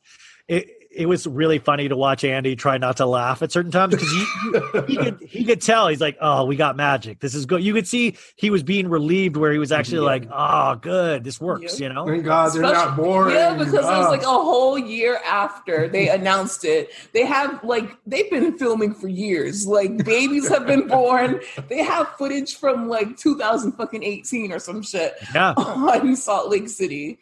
Okay, Wait, did you guys? You guys wait. Uh, you saw you were on that uh, Zoom with the premiere thing. Yeah. I I saw it at a the drive-in premiere, and I was watching it today, taking notes. They cut a couple of the scenes that I actually saw. Did you guys see like? Did you guys have the scene where uh, Meredith's husband like had the son plant roses everywhere? Yeah, we had that scene, and um, But I noticed it wasn't in the episode that I just watched to take notes on. So did some things not make it to air? yeah, I think it's because of like the time limit, since it was like a Yeah. supersized one. And also when like- he made fun of Prince, when he was saying like, "Who's Prince?" Yes, Like the the son It- said they that had it some wasn't golden in the- moments in there. Right. It wasn't. Yeah. It didn't make it to the main one. I think because the show didn't last an, an additional like, like five to ten minutes because it usually it's, it's off at like 10 an hour. Yeah, it was, but it was and it still was like 10, supersized. 10, oh- 10, 10, 10, 09. So maybe we'll see that next week before the first one. We'll have the never before seen and then moments. we'll feel like we'll feel like we know something. Like guys, all of this didn't Well, happen. I just I just got confused because I take notes on all this stuff, and then I'm like, am I did I miss something? Like I I start to mistrust myself. Like, oh my god, did I just zone out completely? Like I, I and then I was like, no, it definitely wasn't in there. No, it's just that you had exclusive information. Right. We're Bravo That's what it is. hashtag Bravo. I got to find out how you guys are getting on those zooms. That's what I want to get on. I, I want to like I, I got to get on those zooms. That's, Oh yeah, I have to tell you guys, I was also on Watch What Happens Live. So, Yeah, See, so- I, I I I put in for that months ago or whatever. I, nobody even like ever taught, and I I was like, uh. okay, I I I think I might have made somebody mad over there. I don't know. You'll go up on one day, Ryan. Don't worry about it. But me, I was on there, and I'm gonna get hey, I'm gonna get you a Christmas gift and a birthday gift as one gift. So I'm gonna keep you screwing- asshole. it was fun. It was with um Karen and the Duce Sloan, and I got picked to ask a question. It was like the best day of my life. I was She so nervous. the best questions. Yeah, like uh, my question was, guys, if you can go back, I don't know. Yeah, it, it aired right after Potomac, so I'm like, oh, excuse me, sorry, I'm after Potomac. so I'm sorry, fuck all of you, I'm famous. So my question was, do you think that George and Kellyanne Conway had sex on election night? And what do you think Uh. of their relationship? And Duce like looked at me and and she was like, "Whoa." um, I don't like to think about Kellyanne Conway. You know, she's creepy. And then, like, I saw, like, after they aired it, because me and my mom were watching it, I'm like, Mom, look, it's me. This Bravo shit, it's working. Were you nervous? I was actually really nervous, but then I also feel like I'm a star. So I was just like ready for it. So, uh, and then they were like, because the whole process is crazy. And for some reason, they use Skype instead of Zoom. So I was like, we're going backwards, but okay, I'll re download Skype. And then you talk to the producer, and then you talk to the other people that are on there, and they choose two people to um, ask a question. I Did you guys have to fight? Did you get? Did you be like, I'll do it, or did you? they- no, they they were like, um, I forgot. I think his name was Greg or George. Yeah, they were like George and Kaya. You guys are asking questions, and then they gave us the questions to ask. And then I was like, okay. And then we did a practice round, and then they take us to another room on Skype. And like the two, the two, Another room on Skype. you can't hear anything. You can see Andy. You can see um, Andy next to the robots. What do we call them? the TV screens that the guests are Yeah. on The robot. you you're watching the show go on and then they're like oh in act two is when you have your questions so i'm like okay act two i'm like dabbing my face making sure it's not oily and then they're like okay kaya you're on and then andy goes kaya has a question and i'm like he knows my name That would that would be insane. That would yeah, be. really that's why I posted that whole jingle all the way clip. I was like, he knows my name. Andy Cohen said my name, so I can edit it in literally anything. Andy saying Kaya. So then, like, I asked the question, she answered the question, and, and then it was like, "Ah, okay, we're going to commercial. I'm like, yeah, commercial, guys. And they did like act three where they were talking, you know, Karen went in on Gizelle, Duce talked about her movie. Oh, yeah, and then they're like, thank you so much. You guys did so good. And they're like, George and Kaya, you guys did perfect on your questions. And I'm just like, yeah, I know. Thank you. If you ever need me again, I'll be here. And that was like We're gonna call amazing. I liked if you expected. You're like, are you going to let the other people go and me stay, or like, how do we do this? Like, yeah, are I was I was literally in the room while other people had already logged out. I'm like, okay, how'd I do? And they're like, okay, you guys can like log out. I'm. uh Is there any notes? I'm up for constructive criticism. Uh, yeah. I literally messaged them and was like, if you ever need me again at any time. I Let used me to be one of the uh, talking heads on TMZ on the, um, uh, you know, the TV show they do, you know, and I, it would be the same thing of like you would do it on Skype, and then they would be like, okay, Ryan, are you like you you would get like in the morning you'd wake up and they'd give you like five stories and you would choose which ones you wanted to do and then they would get you one or they'd give you one like right before and you have to like think of some stuff to say and and uh and then they would get you on and you would hear the Harvey and and and those guys talking and then all of a sudden they'd be like okay you're on and then you'd have to say That's the question real quick. how it was. and then you'd have to wait to see like sometimes Harvey would like say something and you'd have to be ready for that and sometimes it'd be like okay moving on you know Yeah, they told me they were like, um, ask them how they are and say whatever you want. So I was like, um, hi, how are you? And then she's like, hi, Kyle. And I'm like, yes, this is going great. I asked my question and that was that. But anyways, back to the podcast. I but just by the way but by the way that's see this is what these are called building blocks. These are like things where it's like when you become super famous, when people track you down, like then they'll be like, wow, it all started with the podcast, yep. the Instagram, to the podcast. That's what to, we do. To watch what happens live, to this, to this, to this, is that there's always a trail of things that somebody's like some uh, some overnight success always has a trail of work behind. Yeah, them, like they, she's been there somewhere. Like me and Aaron, like we always go back to, oh my god, we were literally in our beds respectively yes. saying we should start a podcast, and now we're zooming with Potomac. We're zooming with see, that, Salt see, Lake that, City. We're on Watch What Happens Live. It's just like I know. I never nothing, thought of it. Nothing is well. I mean, not, uh, things are impossible, but you, you nothing is impossible. Like you really do. Like it's it's important yeah. to set goals. It's important not to say no. At our heads, I think we're so negative. I am myself. I'll I'll down talk myself all the time, and it's important to realize that like these things can happen that you know like these things like have dreams like go for your dreams like put it out there because you never know. And the, the thing is like with us like I, I, I feel the same way is that like we're doing good man but like we're staying ready. Like we're mm-hmm. staying ready because when uh like some amazing opportunity uh happens we'll be ready. Like we'll be exactly. ready. Like don't don't uh don't get ready. Stay ready you know? Like yeah. always be at this moment always be at this moment because you never know what's going to knock on your door tomorrow and you got to be ready to say yes to it you know yeah and it's crazy because we're doing all these things just from the internet yeah. like from social media i know from like I know. instagram I mean, so, somebody sent me a sweatshirt the other day. I was like, I got this sweatshirt because of Instagram. Exactly. like, is, like, we got free masks from shout out Gold Half Moon Co. Everyone, I love. Oh, Kay, it's the Kay, best. Kay is the Kay, is a, a, goddess among women. Exactly. And she sent us free masks. And I'm like, wow, I'm an influencer. But okay, so we got to get back to the Christmas, the holiday portion. Now your your uh, your question for Christmas is like, what's been your best Christmas gift that you had either as an adult or even as a, like a child? Uh, gosh, uh, my that's a really great question. Um, you know what? By the way, that's another podcast thing. Is that when somebody throws yeah, you like off, like, like that's a really great question. Like anything that makes you think, you're just like, and it's shocking that yeah. anything makes like, you. Let's think, just like kill the it, dead air. you know, I I gotta say the Christmas, uh, not last Christmas, the Christmas before that. It was the Christmas after my divorce, and um, my my parents were just I, there was no specific gift.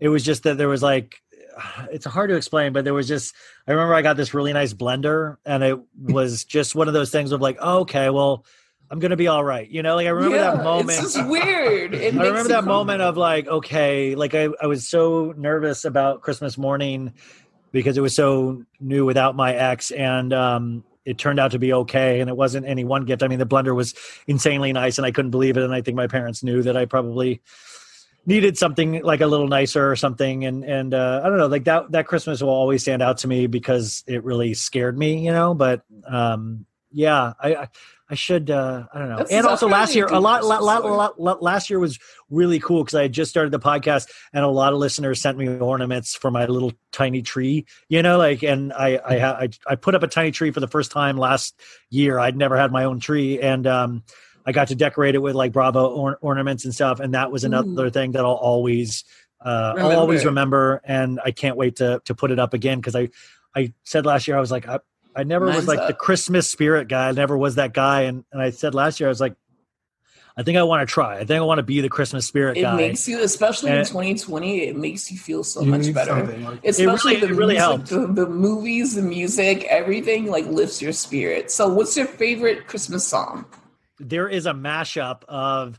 Uh, you knew this there, one at least. I did. I did. I was fascinated. I, I play a lot of mashups in my podcast, and there's a mashup of Marilyn Manson and Mariah Carey's "All I Want for Christmas Is You," but it's mixed with beautiful people. So it's like "All I Want for Christmas," the beautiful people, the beautiful people. Like it's like this really intense mashup, but it made me laugh so hard when I found it, and I put it at the top of my podcast last year, and I cannot wait to play that again because so many people were like shocked that it even existed and i was shocked too but that is my that and um there's a um uh, Bruce Springsteen, um, Santa Claus is coming to town version, a live version where Clarence Clemons, the sax man, Uh, the the he was like an amazing saxophone player that passed away a couple years ago, and I remember this live version from a kid, and he's always like, you know, hit it, Clarence, you know, and I always thought like I always loved that song and that this moment in this song, and that always sticks with me too. Uh, I always play that at Christmas. Oh my God, we love Christmas. Well, I love Christmas music, but Yeah, you not- do you love certain Christmas music, like Certain especially like the Destiny's music. Child. Christina Aguilera's Christmas album. See, like that's where I'm not. I'm not versed. Like this is like this is like a little bit of the straight man. I mean, I'm not versed in like I don't know like all like the pop sing. Like I, I don't have the 98 degree Christmas album, and I don't have the. And by and by the way, I just probably wouldn't listen to it anyways. But I love it when it's on at somebody's house or something. So it's something I need to uh to strengthen uh to to get into. But I would like. I I'm trying to think like we do need like. I think it's just so idiotic that Lou doesn't have a Christmas album, A Christmas song, yeah. like or like i mean wh- she's- how idiotic she'd she'd corner the market like right now if you put out a luann christmas cd like next week it would sell it would do I really like it. decently in this year uh, alone like it's just like a Yeah. dumb business move that she hasn't you know I don't know, we need to speak to her manager, her PR, or something. you know, sometimes sometimes she responds to us, so maybe we'll suggest it in her comments. yeah she's like liked things i've done or something like that but i can't get any meaningful i can't i can't i can't get the follow i can't get the you She's know, too so- famous. No, you if you want to follow, you got to go to Sonia. Sonia follows everyone. oh i think i've upset sonia along the way like she'll like my stuff but she won't like follow me and i'm like oh, sorry. Something's up here. So you know, Yeah, she I know- follows She's us. like, you said something. I know. I, but wait, wait. Does Leah follow you guys? Yeah, well, no, Leah doesn't follow us, but Sonia follows us. Um, Ashley from Potomac follows us. Well, I Dang. think, yeah, Monique follows us. Freaking Bravo itself follows us. I'm Whoa. glad. uh, I'm glad Ashley doesn't follow me though, because I would feel I- horrible. it's- I would feel horrible making the Michael Darby jokes and stuff. yeah, that's what also like puts us like puts me on notice and like censors me is that okay? Some of these people follow me and they're real people, so you need to calm. I know ass it's like it's like that's why it's like hard. Like it's like if I knew some of these people personally, it would be a lot harder to do the jokes I do. You know, because I at the end of the day, I don't like it's. I don't want to hurt anybody's feelings. So it's like sometimes I don't think about them as real people. I think Yeah. about them as characters on my favorite shows. You know. It's like we can make fun of people on Succession. Like it's like if those people were real, I'm sure they would hurt their feelings. You know. for sure. I'm might- obsessed with that show. like- I can't wait until that shit comes back, especially when fucking Pusha T came out and he made like. oh, and then remix I do. I listened to that. I I, listened I played that. casually. I played that on one of my podcasts one time because I was like, How oh my god, look. playing like look what they- music on your podcast. Do you have to pay for it? Are you doing this illegally? I don't. I think there's a there's a bad connection. I, di- I didn't. Oh, hear Oh, okay, yeah. So, anyways, we'll go into our. we want to go into the last part of our podcast. We have a special treat. You know, we have some bad news to deliver. If you haven't heard, you guys probably already heard. Rest in peace to Alex Trebek. He was a staple in everyone's house, black, white. It doesn't matter. Even people who don't even speak English. You know, there was a guy who talked about how he learned English from watching Jeopardy. He's passed away, succumbed to cancer, but we just have so many great memories of Alex Trebek. Um, we want to play a little bit of, since you're on Bravo While Black, we got to do some black ass shit, right? So we're going to play Black Bravo Jeopardy. We have a few questions for you. It's not going to be too hard. You ready? Okay. Yeah, I'm ready. All right. This housewife star was named after what fast food chain? Uh, who is Dr. Wendy Osefo? Is that uh, it? Ding, ding, ding, ding. Yes. Yes. Got it right. Yes. That's what I made the joke. I made the joke this week. Wouldn't it be so funny if Wendy was named after Taco Bell? Like, whenever Dad worked at Taco Bell, and so her name was like, you know, Chalupa. Taco Bell Osefo. Yeah, like Gor- Gordita Osefo. You know. okay. So Wendy has blank degrees. What is four degrees? Ding ding ding ding ding. Yes. Okay, so we have we have another level for you. It's a little bit harder now. Porsha Williams is a descendant of this civil rights leader. oh, It's in her name. It's in her hint. It's in her name. Porsha Williams. Uh, is this a daily double? Mm-hmm. Is this a know. daily double? No, it's not a daily double. It's just fucking answer the question. Dang it! I did. The last name is Williams. Are you googling? Brian, look at the damn camera. Are you googling Uh, right now? I was, I You was, I was, I was. No, Hos- no. Hosea Williams, No, Hosea sorry. Williams. it's Hosea Williams, but you did not get the point because I you're- don't know. Listen, I did not If do you that. were really on Jeopardy right now, you fucking would kidding be me? gone. And I let your head down go down for too long, and I'm like, wait, it just came to me. Is he literally googling? I did know the Dr. Wendy. I did know the four degrees. There was no, and you guys know that. Okay, and now you're still in, you know, the second level. You failed that question, but I'm not going to get this one either. I, No, you're gonna get this one right because you're very well versed in Vanderpump Rules. You want to do it, Aaron? Okay. Um, Faith was the second black woman to appear on Vanderpump Rules. Who was the first? We'll give you a hint. She was a singer and a friend to Scheana Shay. Dude. I, I, why am I blanking on this? No, I don't know. It's ever- Uh, uh, no, wait, oh, please, you guys don't do this to me. No, no, no, no, Uh, wait, wait, just think right. Think, the singer and a friend's. a- no, no, no, no. I can't. I can't. I don't have it. I don't have it. It was Tina. You don't fucking remember Tina? I'm sorry. I had to get his ass. Do not. Oh my Okay. god, he's crying, guys. Sorry. I do, I'm so ashamed. I don't, and I'm not good on the spot. I'm not good with pressure. I guess Us either, and that's why I love playing this. Like, uh, more Potomac So we questions. can put you more guys on the Potomac. spot. More Potomac. Yeah. Okay, fine. I'll I'll make up a Potomac question because you're gonna fail this last Yeah, one. If we the ask, last one if we is ask the married last to one- medicine related. Yeah, it's a married so- to medicine one. So you're gonna feel it automatically, but it's like on Married to Medicine. Um, there's two. There was two friends. It was Quad and Mariah, Right. and they used to say, "Miss Quad, Miss Quad, she got it, she got it." So we were gonna have you finish it, but you don't watch Married to Medicine, so there's no way you could have known. So I'm gonna make up a Potomac question on the Okay. spot. Okay, Gizelle wore a T-shirt to her press conference with Karen. What was on the back of the T-shirt? Okay. Well, it's good talking to you guys, and we'll uh we'll talk to you next time. Yeah. You don't remember? I Uncle Ben? I su- I suck. I'm suck. I'm sorry.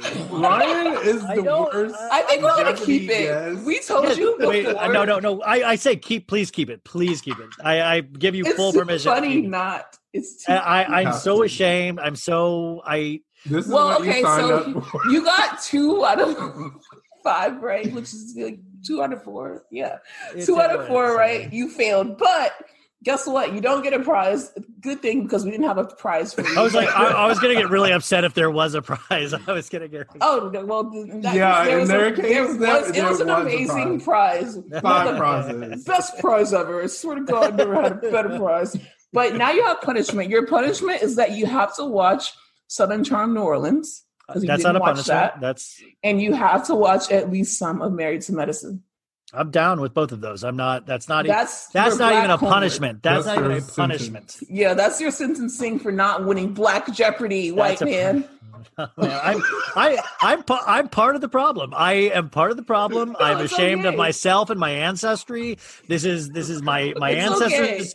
My ancestors didn't know these answers either, and I'm ashamed. And no, This no, I, I thank you. Funny as hell. That was your good sport though. But I By the way, you think it's like a you think it's like a like a good sport. Like I'm fine with it. I'm stupid all the time. Like my podcast is literally me like admitting I'm stupid for four hours. Like there's not that's not like a, that don't be a shock to anybody that's listening because of me on your podcast. No, but by the way, when we start this game, I know people at home would be like, "He's not going to know it." Like I know they would not have. Come, he's not going to know it. Well, but what, now that I gave you the answers, do you remember Tina though? Remember course, when like yes. she was friends with Scheana and like She they really would wanted do- to know. You can tell. they would- like, Do you know Tina? yeah, like, do you know Tina? Like, come on. Do you fucking know I- Tina? I still think there's like, I once almost got to interview Scheana, but I couldn't talk about. Um, I couldn't talk about anything Vanderpump Rules, and so I like, was. Then what are we gonna talk about? I, well, no, I was like, I pitched. Well, what it, I, it ended up not happening because of everything. But I, I was going to do an hour interview with her just about her music, like go over lyrics, go over like what did you mean, like what was it like in the studio when you were were like what was it like when you were in the studio recording that? Did you know you had a hit on your hands? Did you know like you know like i i was going to take it so seriously you know like and i like thought that would have been the coolest interview because wouldn't it be amazing to hear scheana talk about herself gotta, like a pop, like a pop artist though. you know? You gotta still do that. Like, don't Well- listen. She is the moment. Her, Luann, Kim Zolciak, obviously Kandi, and Erika Jayne are the moment, and they are the pop stars of Bravo. do you guys watch don't be tardy at all We don't know who's still watching it. Um, we did a Uh, survey. Yeah. and it was 90% don't watch it 10% watch it we watched it like the first couple seasons Yeah. it was good to see the dynamic between the family but now it's just like okay enough I'm covering it on my uh, my Patreon this this season, and I it is it's like it's like it's not like nothing happens, but it's like this weird. It's like this Yeah. weird breath of fresh air because, because nothing, nothing happens. happens It's get it. only 30 minutes long. It's like 22 minutes without without commercials, and it's like literally like the biggest thing that happened is that their RV broke down, and then they called somebody out to fix it, and that I was it. like, oh my god, I need to see. And yeah. Kim was I like can't deal. Kim was like drinking from a red solo cup, and like, I and then part of the this. episode was that they went to like a a nut store and they had her deli meat she likes, and I was like, this is so refreshing. Like nothing's happening. it's it was good background noise It's, it's, oh, nothing's happening. You know, is her chef still on there? yeah that's what people she was people on. said She was on the like- first three episodes before she had to go home to take care of her uh, child that Mhm. that she has. But even then, like there, there's no draw. Like there's not. I. I'm not. And this is not. I'm not complaining. Just nothing happens. Nothing happens. no that's kind of a good thing when you have Mhm. a network where you know like every other episode someone's screaming Sometimes so it's good to watch A lull. light reality shows. Yeah, it's like a breath. It's like a breath of fresh air. They can't even make it an hour. Like nothing's happening enough to make it an hour. They're like, we can't even. And what they'll do is they'll even like when they when they go to commercial, they show you like the previews for what's coming up in the next segment, and then when they come back from that, they show you what you just saw in the last segment. Like they don't even have enough time. Like they're they're trying to stall for time because they only have a little bit of footage. I think, and it is so funny to watch I with love that it. in mind. Me. You know. People say that they watch for number one, the chef, obviously, and then number two, Kroy. So I get why people. I got to tell you, Kroy, uh, he he really just seems like He's what? Kroy, he that well. By the way, I with my my I with my friend Maritza, we uh, go over together, and she is in love with Kroy. She finds like ass shots of Kroy. She's like she'll like send me like just like uh, He does shots, have his height high ass. shots of shots of Troy in his butt, and she's like, "Come on, tell me you don't like this." And she. Please tell her to follow us. Yeah. Like, I think she probably already does. Maritza Lopez. Maritza, Yeah. I'm sure she does. She does all my really great graphics.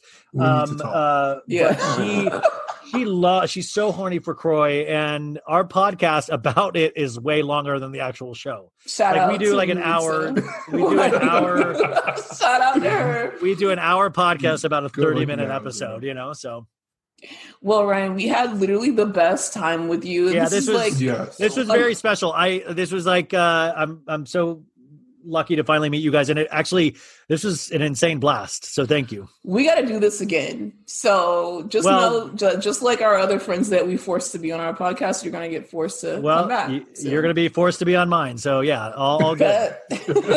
So please tell people where they can reach you and what you have going on and to look forward to. Yeah, you got it. The podcast is so bad it's good with Ryan Bailey. What I would ask, eh, um, and I'd ask this for Bravo While Black as well, is that uh, we do these things for free. If you do want to support us, the freest thing that you can do is hit that five star button on there. It does uh, it does mean a lot, I guess, in terms of metrics and and things like that. And um, uh, you know, it's it's free. That's all you have to do, and you get all this content for free. If you want to support us even more, I know you guys don't have a Patreon yet, but I do. For five bucks a month, you get a bunch of different recaps. I do Potomac on there. I do. Uh, I'm doing uh, Potomac, Below Deck, um, uh, OC, which is Party for horrible. party. Party for the party. So if you want, there's like 55 episodes on there right now that you get all with like five bucks a month, and I keep adding four or five to those every week. Uh, if you want my opinions on the election, there's an hour long podcast on there about that. there's um, there's a lot of cool stuff with I with new people and guests, and you get to find out about them and me a little bit more. Um, I'm trying to do this for a living. So if you want to support, it's there. If not, I get it. It'll always be there when you because it's been a tough year. And on Instagram, so bad it's good with Ryan Bailey. Um, I just do a lot of what we call shit posting. It's just Yep. goofy stuff, and uh, reach out to me on DM. And I, I'm trying to get better about answering everything. But I, I love I love interacting with people. Uh, sometimes it just is has been getting harder lately, but I'm getting on top of it. So yeah. That's to it. piggyback off of that, guys, um, please leave us five stars because we just found out our last episode that ratings matter. Wait, so I how do how do I mean I don't know how I still don't know how it all works. What do you mean ratings matter? like when you get five star ratings, it gives you like a boost. Oh yes, yes. I thought you meant rating. I thought you meant like the how many people listen, and I was like, how does? Oh no, Yeah, no, it gives you a boost. You get into like the the you get on the charts and stuff like that. We didn't know anything about that until people like broke it down. Like, no, you had to actually like tell people to rate you five stars. Rate both of us five stars. Listen to part Please. two. You know, Ryan, we're gonna go on Ryan's podcast. We're gonna have equally amount as a blast, and um, he's not gonna have us play Jeopardy, but you know, that's what you get for not listening to us. Well, may, you know what? Maybe I will. So oh maybe- my god. oh, Well, thank you guys for listening and thank you for being here, So Ryan. much. and we are going to upload this on Saturday. Uh, yeah, Mm, yeah. Saturday. Probably if it's Sunday, you know, we're on colored people time like we were for this podcast. so we'll see you when you see you. And we love you and thank you for listening. Love you guys. Bye, dude. That was awesome. Yeah, it was.